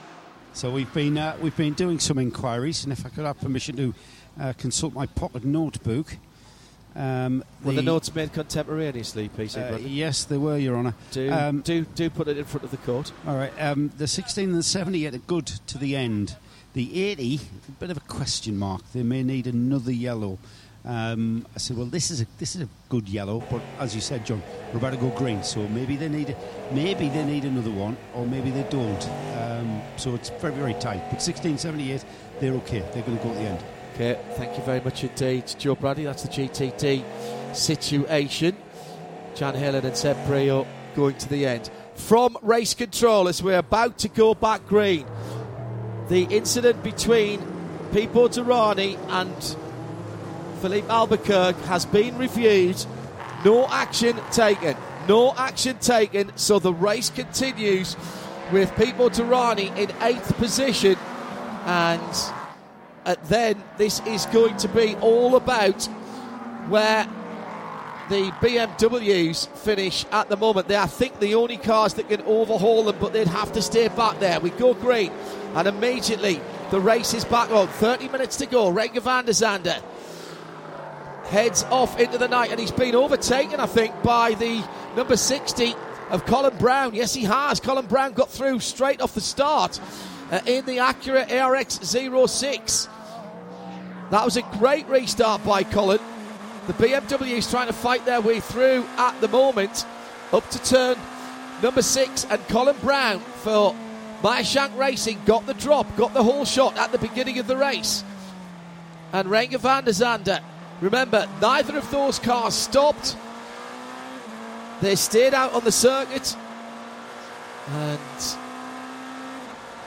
60 is now two points away from the championship lead. But of course, there can't be any bigger gap because Derani can't fall down any further. So they will come up short by two points if it was to end now. Great restart for Colin Braun. Jink to the inside, left his braking super late and somehow did get into the apex of turn one. Almost tripped over the back of the 0 1 Cadillac. Colin Braun, you absolute superstar.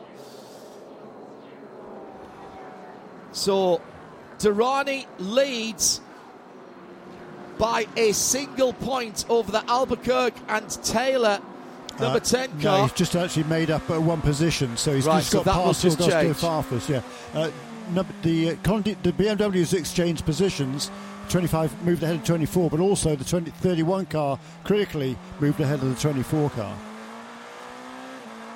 So I, I, I don't think because of the cars that are left running, Jeremy, I, I actually don't. Uh, unless. Unless Pipo Derani loses a position and finishes eighth, they would lose some points there. That's the only way that they can't win the championship. Those 35 points in, for pole position yesterday could be absolutely crucial, however, if there is another incident or if Augusto Farfus can get back in front of the Whelen Engineering Cadillac in the next 28 minutes. Yeah, I mean, if when uh, briefly there, when Colin Braun got past Renger van der Zande, that would have put, that brings him on to 27-11 points to the 27-12 of number 10 car, 27-13 Correct. of the 31. But number 31 car has just yeah. moved up, gained a position, uh, so uh, has gained 10 more points. How ridiculous would that have been? One point between first and second, one point between second and third. It's so not going to end that way. Pe- Pipo Derani needs to finish eighth, um, and well, actually, it's more about where Connor De Phillippi finishes, isn't yes. it? Yes. Connor De Phillippi needs to make up a couple of positions here. Uh, I was going to say, of course, um, the Michelin Pilot Challenge yesterday was decided by a team not in the championship fight deciding to pull over and give pr- their preferred team the championship victory. So I don't see that happening here because there's three Porsches ahead of the BMW, and I can't see that happening. If there were BMWs, that might be something different. But if uh, Connor De Phillippi did get ahead of those three Porsches and Pipo Derani didn't, then BMW could still nick the championship. This is bonkers. This is absolutely bonkers. We're into the last 26 minutes of the championship season for 2023, and we still are no clearer it's pretty much sorted unless something extraordinary happens. Yeah, the, the manufacturer championship, however, uh, at the moment still, even with uh, if uh, if they stay as they are right now, uh, Cadillac would still yeah. be on top uh, on uh, 3096 to 3080 of Porsche and 3076 of Acura.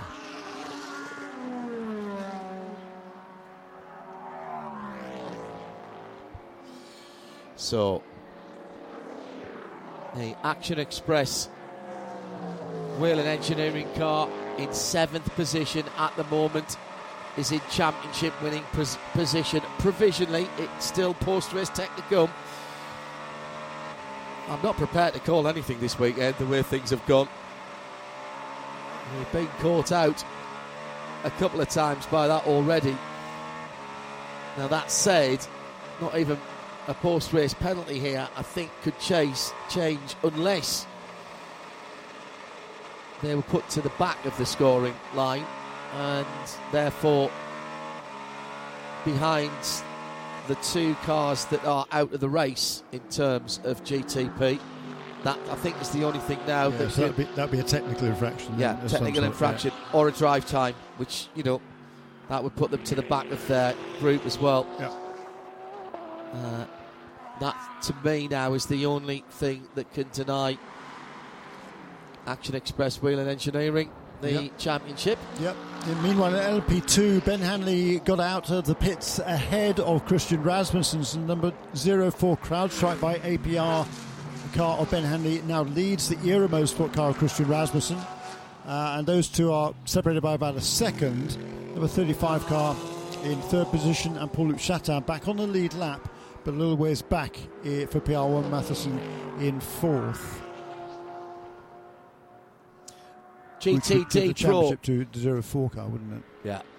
And in LP3, Felipe Fraga, number 74 car, leads by less than a second over Garrett Grist, four tenths of a second as, As they flash across the line now. yes. Uh, in the uh, that 74 ahead of the number 30, and Matt Bell is about four seconds behind it in third position, number 13. Daniel Juncadella leads GTD Pro by half a second from Kevin Estre. That battle hasn't been resolved yet for the winner of this race, and it's Loris Spinelli uh, versus Jan Heylen by about the same half a second distance for GTD itself.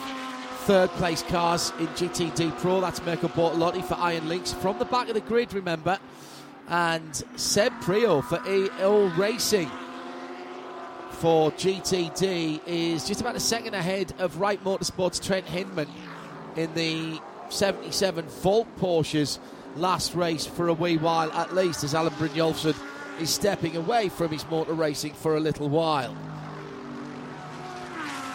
By the way, officially the number 12 has retired. Uh, that was a wee while ago now, but with everything else that was going on, um, I forgot to tell you about the Vasser Sullivan uh, GTD car. Um, I did say I could see it being called Yep. or not called. Yeah, absolutely. I mean, that's probably consistent with race control. And look, uh, I'm not going to argue with, with Beaux Barfield. I, I, I really like the way he, he calls the races, but uh, to me, is that the race the way I would want to be raced? No. I think um, is it consistent with what we've seen Yes. at this race in particular before? Exactly, and that's the important thing. Race control has to be consistent with its cause, and I, I think that's a, an excellent point. Renger van der Zande hasn't given up, has he? He's Oh, back no. within uh, two tenths of a second or three tenths of a second across the line to co- complete that 384. Hey, here's, here's something from left field. I think a Porsche's going to win tonight the front of the field. Could well do, yeah. Well, the stranger things have happened. It's a bit of side by side action with the number 31 of Pipo Derani now having passed Connor De Phillippi and up to sixth position. So he's put the two BMWs behind him. They are they were theoretically championship contenders, but not really anymore. Who's this coming into the pit lane with damage at the back? I think there's a puncture on the that's the 74 Riley car. Oh my goodness, there's still more. This is the LMP3 Was there contact leader. between these two? I think, well, there's a lot up already going in, and then there was contact between first and second in LMP th- two, three, excuse me, and continued contact as through went Garrett Grist there, and that's a puncture at the back of the Riley car. That was the battle for the LMP3 lead. And again, side by side contact that has taken out the left rear tyre on the championship leader. Now, in fairness, there was a mistake by Felipe Fraga. He locked up going into 10A and went wide. How will that be seen? Yeah, but Garrett Grist came from fairway behind, didn't he? Coming down into the braking area, it looked like. It's going to be interesting. Well, look, you know, that's. And again, this just goes to prove how difficult it is to make these clutch and borderline decisions. Harry Tinknell is in third position here in that number 59 car, and uh, last time around he was quicker than the, than the uh, second place car, and he's, he's maintaining his position now ahead of Matty Campbell in the factory car. Yeah, and Paul-Loup Chatin 12 seconds behind the podium position at the moment, but Mathieu Vaxivière, oh, he's another lap fur- further back, sorry. He's just put his fastest lap, his car's fastest lap of the race in. But he's another lap further back in the LMP2 battle, which rages on. Ben Hanley now half a second ahead of Christian Rasmussen with the TDS Racing Giedo van der Garde number 35. It's the sort of rhubarb and custard car, the red and yellow, eight and a half seconds further back. 19 minutes to go. Hashtag Michelin PRT at IMSA Radio for the last post race tech, Michelin post race tech of the season. We've got a lot to talk about. We have a lot to talk about. Driving standards, I'm sure, is going to be there. Let's think about the season. And to my broadcast colleagues, let's remember the BDO Nose Strategy Award for this race. We've had 10 hours where I think the best strategy was just don't hit anybody and don't get hit. But has anybody actually managed to do that? Our Porsche keys to the race be there in darkness, look after the tyres, and have some at the end. If you're in it, make sure you get the Endurance Cup points. Well, that has been sorted. Manage the traffic, sort of, but no penalties. That was one of the Porsche keys to the race. We've had a record number of penalties. Yeah, we might not get, quite get to the record number of cautions, hopefully, uh, but we're certainly going to get a record number of penalties. Leader by nine tenths of a second. Colin Braun. Christian Rasmussen just drops away from his class leader by. No, he's still there. Half a second. Or four in the 18. Yeah, what a battle that is. And actually, Young the third, as well and Estre are only half a second apart now as well for GTD Pro. Yeah, well, that, that's been the, the case for quite a while now. Those two have been uh, nose to tail with the Mercedes ahead of the Porsche. And a bit of a gap back. That gap is growing back to Loris Spinelli, but Spinelli still leads in GTD in that Forte Racing powered by US Racetronics Lamborghini number 78. Uh, Jan Heylen actually pulled out a second all of a sudden over Jan Heylen. That's the biggest gap he's had for a while. Just being that battle at the front of the GTD profile, just being passed by a slew of prototypes battling for the lead. The BMW number 30, uh, 25 has just gone by Danny Juncadella. Juncadella under the Fox Factory bridge and dropping down the hill with the Pfaff Porsche right in the wheel tracks there. Coming underneath us and down towards the first corner. 17 minutes to go. Estre can steer there, but he's not really, in all the time he's been there, he's not really been able to challenge. But what's he got left in his tyres versus the car ahead? Is this Porsche time or AMG time? What a way it would be to finish for Pfaff. Start all the Porsche runners started on the back foot at the Rolex 24 at Daytona with a a- a loud, loud complaints about the BOPs, which have, was a brand new car, of course, at the start of the season. And I think it was the was it the Pfaff car that came through to fifth position in the end by just staying out of trouble at Daytona? Um, I think it was. What a way to bookend the season. Best Porsche at Daytona, if I'm remembering correctly, and I am doing that from memory. Jeremy's got the results that I can see. Yeah, fifth position, yep. Yeah. And they they drove immaculately. There wasn't a, a mark on the car. In fact, they got the BDO No Strategy Award for that because they were two seconds a lap slower than the rest of the field. Leaving Porsche and becoming a McLaren team for next year. Be nice for them to go out with a win for the GT3R 992. Front of the field, Van der Zande within half a second of Colin Braun. Harry Tinknell now five seconds behind. And a new fastest lap for the car for Porsche Penske Motorsport. Matt Campbell's found some speed at 111.8. Yeah, but even then, he, he only pulled up uh, a couple of tenths of Yeah. a second over Harry Tinknell, who's just done a fantastic job in that Proton number 59 Porsche. Porsche's running in third, fourth, and fifth. The factory car sandwiched by the two privateers. Brilliant. Yeah, and the cars, the cars at the front of the field, Braun and van der Zande doing 11, mid 11s, 11 6 and 11 5. 11 9 from Matt Campbell this time around. Yeah. So that is half a second that he's taken out of Harry Tinknell. This is not over yet. And Augusto Farfus puts that car's fastest lap of the race in. But the BMWs have not come off the final restart. We presume it's the final restart. Have not come off Uh-oh. as quickly. And a spin for Oh, the number second place 18 car. Second in LMP2 for Christian Rasmussen. Giedo van der Garde has just gone through. There's damage to the rear of that car. It's at the top of turn two. They can't leave that there in the dark. The lights have fired up. Can he get it moving? Are we going to have a five minute dash? Yellow lights have come on, and it's a full course yellow. And for the 2023 season, we are finishing with 13 full course yellows. I think 12. Oh, is this the 12th? I think so. Right. And that should be a fairly quick recovery. The pits won't open. We're in we're within 15 minutes of the end of the race, Jeremy. So this will effectively be a short yellow.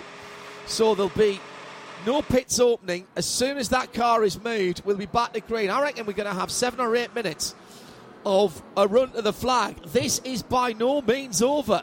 Of more mayhem. Well, it, let's get out the black bin liners to collect up the shards of carbon fibre. Yes, you might be able to build a full Souvenir GTP. hunters, you can have a field day. Mm-hmm. Absolutely right. Let's head down to the pit lane. I want to have a quick word with our team. I know Shay's down there as well, but can only write things at the moment. Uh, Nick Damon and Joe Bradley, our BDO Nose Strategy Award. Uh, we have to award that, and you know how this works. You were with us at, at Daytona uh, for the team that uh, has uh, done the best job in terms of teamwork or strategy. Nick Damon could be any one Well- one one uh, one nomination from all the classes. I was going to give it to the 18. Were you? Yeah, I thought that's Well, his you still comeback. can. Well, it's kind of a bit. Yeah. uh, Well, I suppose that wasn't a strategic mistake, was it? That was just going off. So There was a I'm- fundamental one, but it wasn't I- strategic. Exactly. So I'm going to go strategically for getting themselves in the position to throw it all away 15 minutes to go for the number 18. Joe Bradley. Well, he's, he's stolen mine. That was obvious to be two laps down and then be in contention for the win. Can I give it to the um, to the IMSA team as a as a you know an organisation? No. No. For the season that we've had. No. No. No. Um, okay then. I'm so the 18th. So the 18. Yeah, She's standing beside you. Yeah, what is she's- she written well, down? she's going to communicate with the uh, medium of mime. Okay. Um, she's um, um, the right. I've got two cars in the top four. What does that say? She, G, good. Oh, GTD. Sorry. Good Six, good six TD. GTD. Yeah. So the right, right, right have two cars in the top four in GTD. So she's giving it to, to Wright Motorsport. Okay. Uh, Jeremy Shaw, strategic award. for 78 BDO? car. 78. I mean, they had two penalties. Loris not, Spinelli. Not, not that long ago. Started at the back as well, didn't they? Yeah, yeah. Uh, but no. No, that was the other car. Yeah, it was the other car. Sorry. But uh, it's been a tremendous comeback, and if they could finally get their first win, uh, that would be a real feather in their cap. And that uh, Yeah. Shane Seneviratne's team have uh, brought on Michael Harvey, of course, massively experienced at all sorts of different teams. We've, we've been uh, with Ganassi fairly recently, and uh, he's adding some structure to that team. They were struggling with the car in uh, in practice and and to a lesser degree in qualifying, but the car has been fast all the way all the way through. They've had at least those two penalties. There might have been even- another one earlier on, they've come back from it all. Uh, David Riley has said, I've only just realised how harmful the loss of points at Daytona for the MSR number 60 had been, yeah, absolutely. They they were championship contenders. No Well, one has scored more points Correct. than them since Daytona, Jeremy. Correct. That's exactly right. So, They- whilst they I know co- that coming into this weekend, uh, they had scored uh, 200, 2,320 points, which was uh, fif- uh, 50 more than the, the next best team, and which was actually the the Porsche car, Yeah. the, the number six car that was, was in third position. Funnily enough, there was a lot of talk at the time, and I understand about this, uh, about why they were allowed to keep the win, the trophy, and the watches when they broke the rules. And what kind of penalty was that really? Well, David Riley's just answered that. They, they were a championship contending car, and without the points being taken away, they would have been winning the championship in 15 minutes' time or Yeah. 10 minutes' time. quite comfortably. Yeah. Uh, and um, and so uh, and that, that's that's the extent of what that that that points deduction yeah, made. So it, it, it was a good, it was a f- fair comment, uh, I think. Um, well, don't know whether, you know, whether, whether the penalty should, should have been more than that. Who knows? But but the point is, uh, what a what a great beginning and particularly end to the season. And if they can stay in front for this uh, eight and a half minutes remaining, which we're going to have probably You're going to bet against Renger van der Zande though? um, Harry Yeah. Tinknell, right. Matt Campbell, Mike Rockenfeller. Matt Campbell, I think we put two tyres on that car. Now the Porsche has been very good at the start of a stint as well. Yeah, but uh, but yeah, and he was doing some good laps there. He, he lost a bit of ground after that previous restart, but much of that was was in getting past the number five car. But then he wasn't really able to reduce the deficit to number 59, even though he set that car's fastest laps of the race. Because the, the best lap for the number 59 car is actually a little bit quicker than the factory car. This is uh, quality tweet. Hello to Daniel. He says, uh, sorry, no, it's to. It's moving too quickly. To Blascoles says, I reckon, according to your keys to the race, the safety car is actually the only thing that can win now because it's the only one that is actually abided by the keys to the race. Probably led most laps. Well, uh, it's uh, well, what has it? What has it led? It has led 78 laps, which hmm. ties Yeah, the longest. So it'll be So- 79 when we come round this time, won't yeah, it? Yeah, that'll be the most. Coming to green this time around with seven minutes to go. That wasn't a bad guess either, was it? Class sprint has happened, and as they come to the line, it'll be Colin Braun for the number 60 Acura's final race and MSR's final IMSA race for a wee while. While at least a season. I know that uh, they've been talking to other manufacturers for a programme over here. Renger van der Zande for the pride of Cadillac. Harry Tinknell for the pride of Christian Ried, Proton and Porsche. For Matt Cadillac, Campbell. for Cadillac though, the second place will be uh, will be good as long as they can stay the ahead of the. Porsche. Yeah. Yeah. If well, the question is surely it'll only be the uh, it's only the Porsche Penske uh, motorsport car they've got to stay ahead of because I don't think Proton or JDC are registered for Oh yeah, manufacturers' yeah. No, points. man, manufacturer in, in this, unlike the World Endurance Championship, right. well, it hasn't actually happened yet. But um, no, I think it's just the manufacturer. Even though there weren't full season entries. a very good question. Coming to green. Jeremy will sort that out. Let's hope, lovely as it is, the hybrid and twin turbo V8 XM is not seen again. Going to be a little under the seven minutes that I predicted. It's going to be about five and a half, maybe, as the leader is weaving left and right, coming down towards the left hander at turn 10A. Strap yourselves in, ladies and gentlemen. I'm pretty sure there isn't a distinction between factory and non-factory for manufacturer points. So here we go. On the power early, but not early enough. Renger van der Zande has got the run. There's going to be a dive down to turn one. Oh, the Acura V6 has kicked in and gets a great run off the final corner. Van der Zande had a really good punch out of turn 10B, and I thought surely was going to be alongside the leader on the restart. There'll be three laps, possibly four, at the end of this one. It will depend when they come around.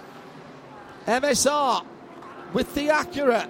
Will they sign off the this chapter of their IMSA compet- competitive history with a victory? Renger van der Zande for Cadillac and for Chip Ganassi. Then the three Porsches. Now, fire for the Wright Porsche in the back of that car. Second That's place. it. It's over. It's over. The car's ablaze. Will finish under yellow unless he can get off the track. No, Yellow. the yellows come out. The yellows come out. That car is ablaze. He's been into the wall or he's been hit, and it's fractured something in the back of the car, and that will mean it is over. This is the 16 Wright car, and Jan Heylen, who was second, he's out of the car. He's pulling the fire extinguisher. He'll have done the inside one, he's done the outside one. He wants some fire extinguishing on the back of that car. That is a. There's been contact there, Jeremy. And a huge conf- conflagration on the back. Excellent work by Heylen himself to keep that from spreading to any other part of the car. And the that's the 63 car Which that is was off as well, di- which was the leader in the Which- well, class. no, no, no. Which was directly behind, Behind. the Porsche. Loris Spinelli. No, Spinelli. No, No, no, oh, no, no. sorry, sorry. Yes, sorry. 78 car was leading. Yeah. So that is, is this perhaps the cause of that incident? This is the Iron Lynx car. So there was a side by side. The AO Porsche went off coming out of turn 10B. There was side by side between the two Porsches, the Lamborghini, and at least one other car. There's a puncture on the Lamborghini then for the Forte racing car. That's for the Iron Lynx car. That's where that started. Was there another touch on the Porsche, or is, was it just that side by side? Ah, it looks like it is the right hand side that has gone on that car, and then it burst into flames. The Wright Porsche and Jan Heylen It's got to be my a fuel rail, hasn't it? Ah, something on the right rear. I think I think he's got a puncture in the right rear, and that's damaged something under the bodywork. So Heylen is in the middle of the scrap and gets sideswiped on the right hand side by the Iron Lynx car that then hits the uh, then hits the AO racing car, puts that off the track. Good gracious. Still not really seeing how that all started, but there was a bump up the back. I think the AO racing car must have hit the back of the other Porsche. It Yeah. will be white flag. We've, we've seen that problem here before at Road Atlanta. That when the green flag comes out, the the, the, the the cars at the back of the of the pack of cars, i.e., the GTD leaders, uh, they're not yet into the chicane, so they are racing effectively as soon as the green flag comes out. That's one of the things I don't like about. Uh, this the, the way things are run here because if you're not allowed to race till you get back to start finish line, that would eliminate that sort of. I think what happened o- over there. We've seen that a lot. Happens here. It happens at uh, several other tracks as well. Well, we'll get the white flag this time around, and there'll be two and a half miles more of this race. So the freeze is the freeze is, is fielded. No, the field is frozen, uh, and Colin Braun then and Meyer Shank Racing will take the victory. They know it. Helio Castroneves uh, is uh, is congratulating the team. He wants to come back to the Rolex at the very least and have another go at another watch. So, Elio, so much enthusiasm. Two and a half miles to go. Renger van der Zande's second place will be enough for Cadillac to clinch the Manufacturers' Championship in the first year of GTP. In LMP2, Ben Hanley for CrowdStrike, which means I think that Where's the 52 car? Third position. That's going to be tight in LMP2. However, it does mean that George Kurtz will get the invitation to Le Mans because they were all tied up for that particular championship.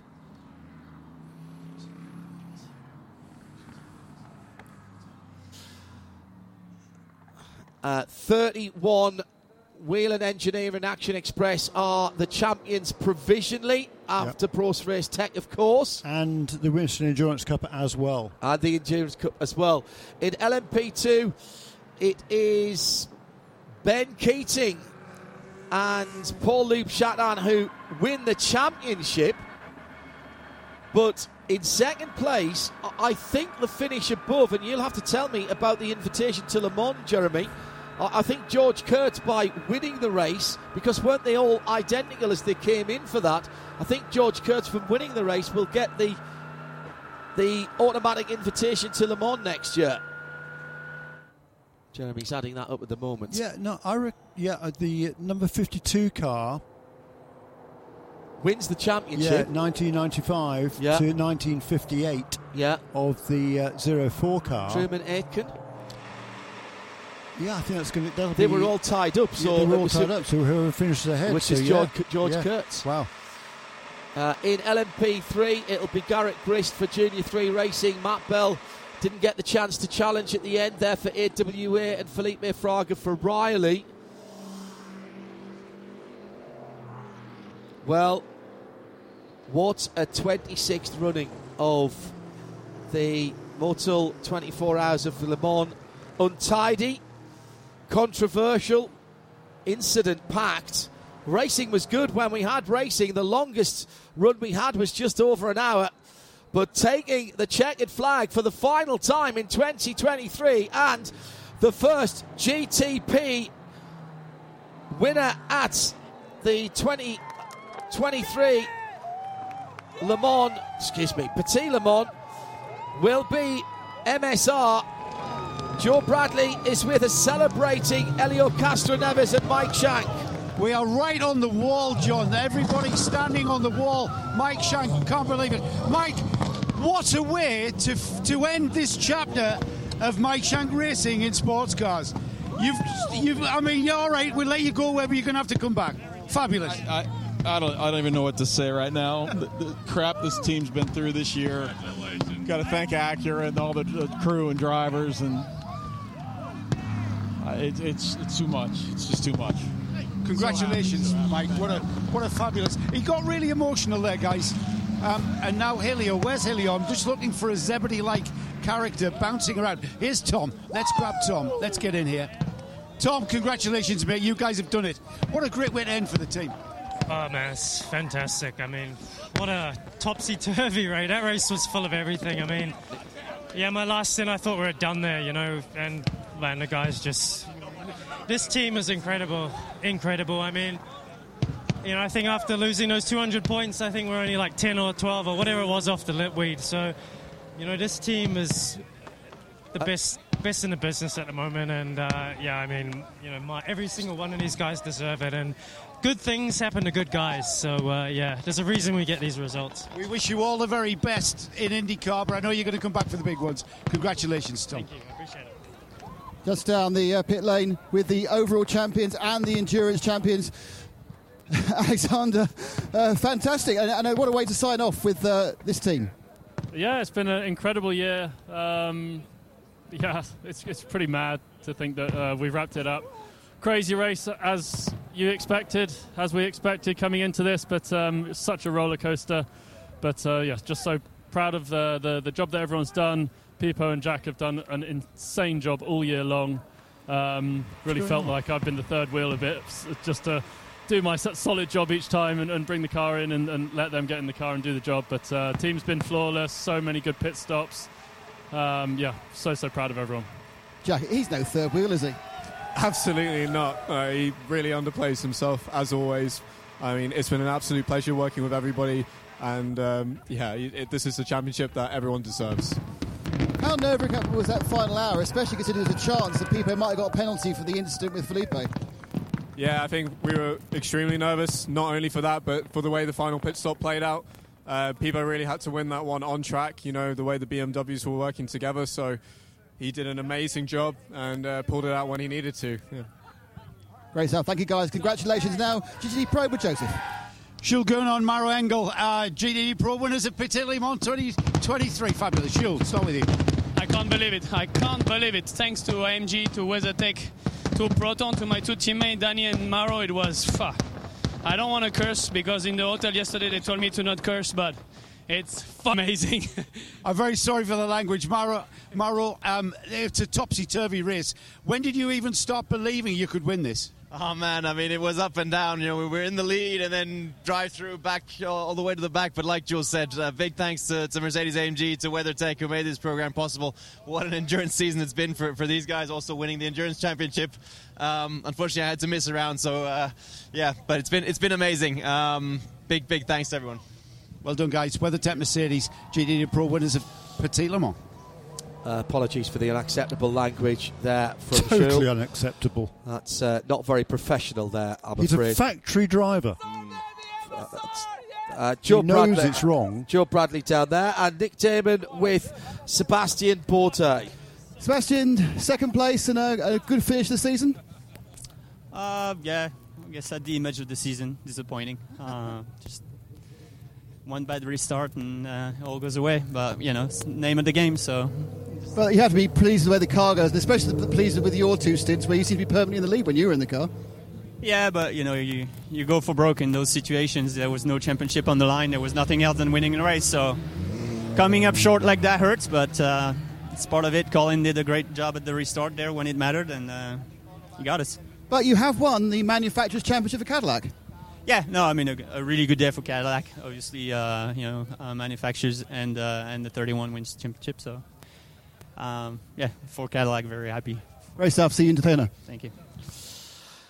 Uh, Joe Bradley and Nick Damon down on the pit lane. Post race tech, Michelin post race tech coming up next. Hashtag PRT. We'll give the guys a chance to grab uh, anyone else. Uh, Jeremy, just a, a, quick run through then. We've given the first, second, and third in, I think, all of the classes. It was WeatherTech from Pfaff, from Risi on the podium in GTD Pro. Forte Racing fought their way through to the lead from Turner Motorsport and Wright Motorsports at the end there. The 77, uh, Trent Hindman and Alan Brynjolfsson getting the uh, the last step on the podium there in Alan Brynjolfsson's uh, last last race for a wee while. Yeah, very well earned by that team. It's a tremendous result there for Trent Hindman and for Alan Brynjolfsson and uh, the uh, the third driver this weekend in that number uh, 77 car, which is I can't even remember who it is now. Uh, Max Root, Maxwell Root, beg yeah. your pardon, Max. Uh, they, have done an excellent job today. I mean, yeah, they weren't particularly quick through the practice sessions, but uh, they, have emerged here as, a, as the highest placed Porsche. Yeah, it was a dramatic uh, final few stages in that in that race, which you don't really like to see. There's some really really messy driving going on, but uh, they were right there or thereabouts all the way through the uh, second half of the race. Indeed. So, the 26th running of Motul Petit Le Mans, uh, and we'll quickly grab third place uh, finisher Harry Tinknell with Nick. Harry, very quickly, uh, well, podium, how about that? Oh my god, man. That was just, uh, yeah, incredible. I'm so happy for the team. I can't tell you how many uh, all nighters these guys have done, not just in the workshop, but at the track as well. Um, what a race! I mean, to get in the car at the back uh, early on, bring it forward to, to third, and then from the back again, end up in the wall, and then come back through. Oh, I thought it was all over for a second there, but uh, look, I mean, like I say, this year is a building year for next year. Next year, we want to uh, we want to come and fight for championships, and I think we can do that uh, in WEC, and obviously uh, Proton are going to be in IMSA as well. And uh, yeah, I've just absolutely love being back in the top class. Obviously, got a new challenge coming up with Ford, which I'm super excited about as well. But hopefully, we can make something work because uh, overall, Le Mans is uh, there's a place in uh, my trophy cabinet that I would quite like to. Great stuff. Thank you indeed, Harry Tinknell. Third place, but now a winner, uh, the LMP2 winner. LMP2 winner is the 04 CrowdStrike car. Let's start with youngest first. Young Nolan Siegel. I saw this kid race a couple of years ago, and he's. You are just a superstar, my man. How do you feel? I feel great. I feel great. you know, it's two in a row now, two weekends in a row for George and I in the CrowdStrike car. So, um, yeah, it's incredible. This is my first Petit Le Mans win, second Petit, and yeah, it's amazing. So couldn't be happier. You really find your feet in sports cars. We know what he's like, and we know how quick he is in a single seat. Uh, ben Hanley, a man from the same part of the world as me. Ben, congratulations, man. Great race. Yeah, it was awesome. I mean, the whole CrowdStrike APR team did a fantastic job giving us the car capable to, you know, through traffic, it was, it was just went where I wanted it to go. So made life a lot easier. You know, we, we were good on the restarts. Um, yeah, we we came back from being on the wrong side of yellows a couple of times. So yeah, awesome awesome result for the whole team and like well driven to my co-drivers George and Nolan. Brilliant team effort, George. Can you believe this journey that you guys at CrowdStrike are on? I mean, it's just phenomenal. It's it's unbelievable, and you know, credit to the team and my co-drivers. I mean, everybody just did a fantastic job and really flawless execution, and to be able to uh, to come out on top in Petit Le Mans is a big win for us. Uh, some big implications, obviously, and uh, we're really excited. Parlez-vous français? Absolutely. Uh, we're looking we're looking forward to going back to Le Mans. That was that was our goal here. That's the coveted prize is the Le Mans entry, and we got the endurance championship as well. So not bad for our first year. Fabulous. Let's head to LMP3. Uh, it's actually GTD, but hey ho. the 78 hour team, Patrick Liddy. Uh, congratulations, mates. That's uh, a great result for the Lambo. Unbelievable. You know, just to be here and watching Loris those last couple hours was just gut wrenching. Uh, but we drove a clean race other than our three drive throughs, but every time we came back, fought back, we never gave up, and just the strategy calls from the team were absolutely incredible. So Crazy race of traffic, though. the craziest. I, I wouldn't shut up on the radio about it. Like, did you see that move into turn one? But man, uh, unbelievable experience, and just so happy to be here. Just probably the coolest race I've ever been in. Fantastic. Great way to talk. Well done.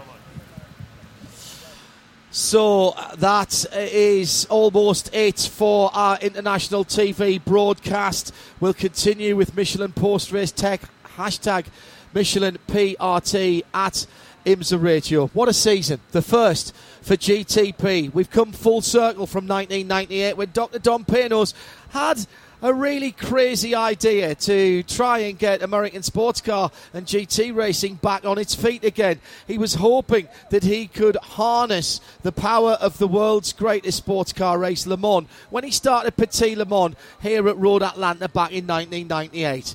That became the American Le Mans series. With the American Le Mans series, Radio Web. And we've been here for everyone, bar one, since then. The changes that came with the unification in 2014 sent the world spinning again, but the Tudor United Sports Car Championship, as it was, morphed into the IMSA WeatherTech Sports Car Championship and convergence. And Radio Show Limited and IMSA Radio have been with it for the last nine years. The whole of the sports car world has been brought together by these new championship regulations. A new era is beginning. It's been a pleasure to have been a part of this. Thank you to everybody who's been involved right from the start. From the crazy bunch of Brits that came over with an idea that we could get this onto the internet and make it work, to the global broadcast that it is now. We couldn't have done it without the help of very many people, some sadly not with us anymore. We couldn't have done it without the help of those of you who have contributed, helped with all of the uh, all of the technicals as well. So whether it's been NASCAR Productions recently or our own uh, our own technical team back in London are here at the track. It's been a wild ride that we've thoroughly, thoroughly involved. And the one thing that's never changed right from the very beginning. It's it been about a particular group of people. The democracy of radio, the broadcasting that's been free and without interruption, and of course, Dr. Don saying for the fans. From Road Atlanta, Michelin Road Atlanta, at the 26th running of Motul Mans. It's been an absolute pleasure to be with you for this slightly untidy race. We'll unpack it all at Michelin Rose Post Race Tech. For Shea, for Joe, uh, for Jeremy, for Nick, I'm John Hindhaugh, and for every single person who's picked up a mic or a piece of cable or helped with us down through the years, thank you very much indeed. Michelin Post Race Tech is next from from Michelin Raceway. Good night. This program is a Radio Show Limited production. For more, check imsaradio.com and subscribe to Imsa Radio wherever you get your podcasts.